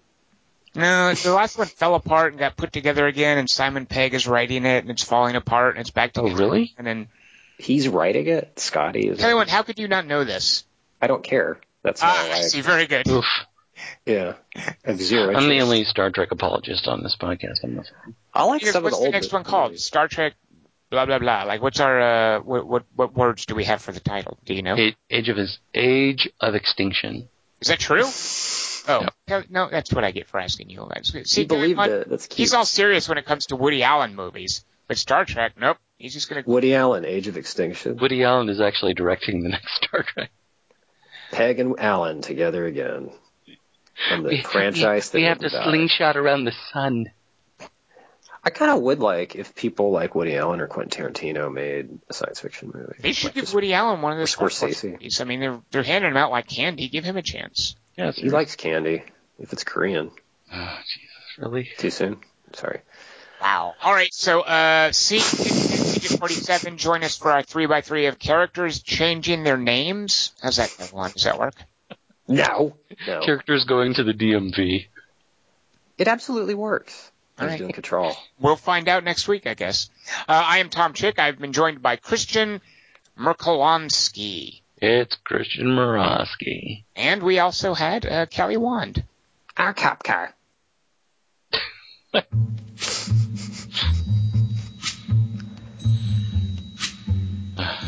I Uh, want to watch this movie so much again. Every time I hear this song, I want to watch this movie again. I, just love wanna watch this the movie so much. uh, it's fine. I don't understand Tom's issues with it.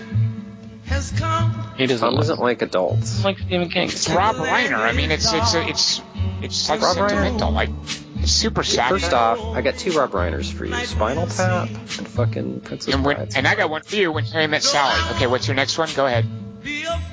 Be afraid. Did I already say Spinal Tap? North. Yeah, North, and also uh, Best President, Best American President. Oh, good lord. Uh, all, all the future men. What's the Tom Cruise one? All the future men. You can't stop the handle truth. You can't handle the men. You can't handle the truth. All the free men. I can't I remember anything? Because it's six in the fucking morning in Belgium. Oh, It's the sky ah. that we look upon. It's supposed to be slow. Can you just chipmunk it a little? Or the mountain should crumble. I mean, it's pretty though. Well, Dingus, we took the cop car from Tom and his stupid cocaine. Now what? I've got to go to the bathroom. No, but Dingus, do a line from the movie.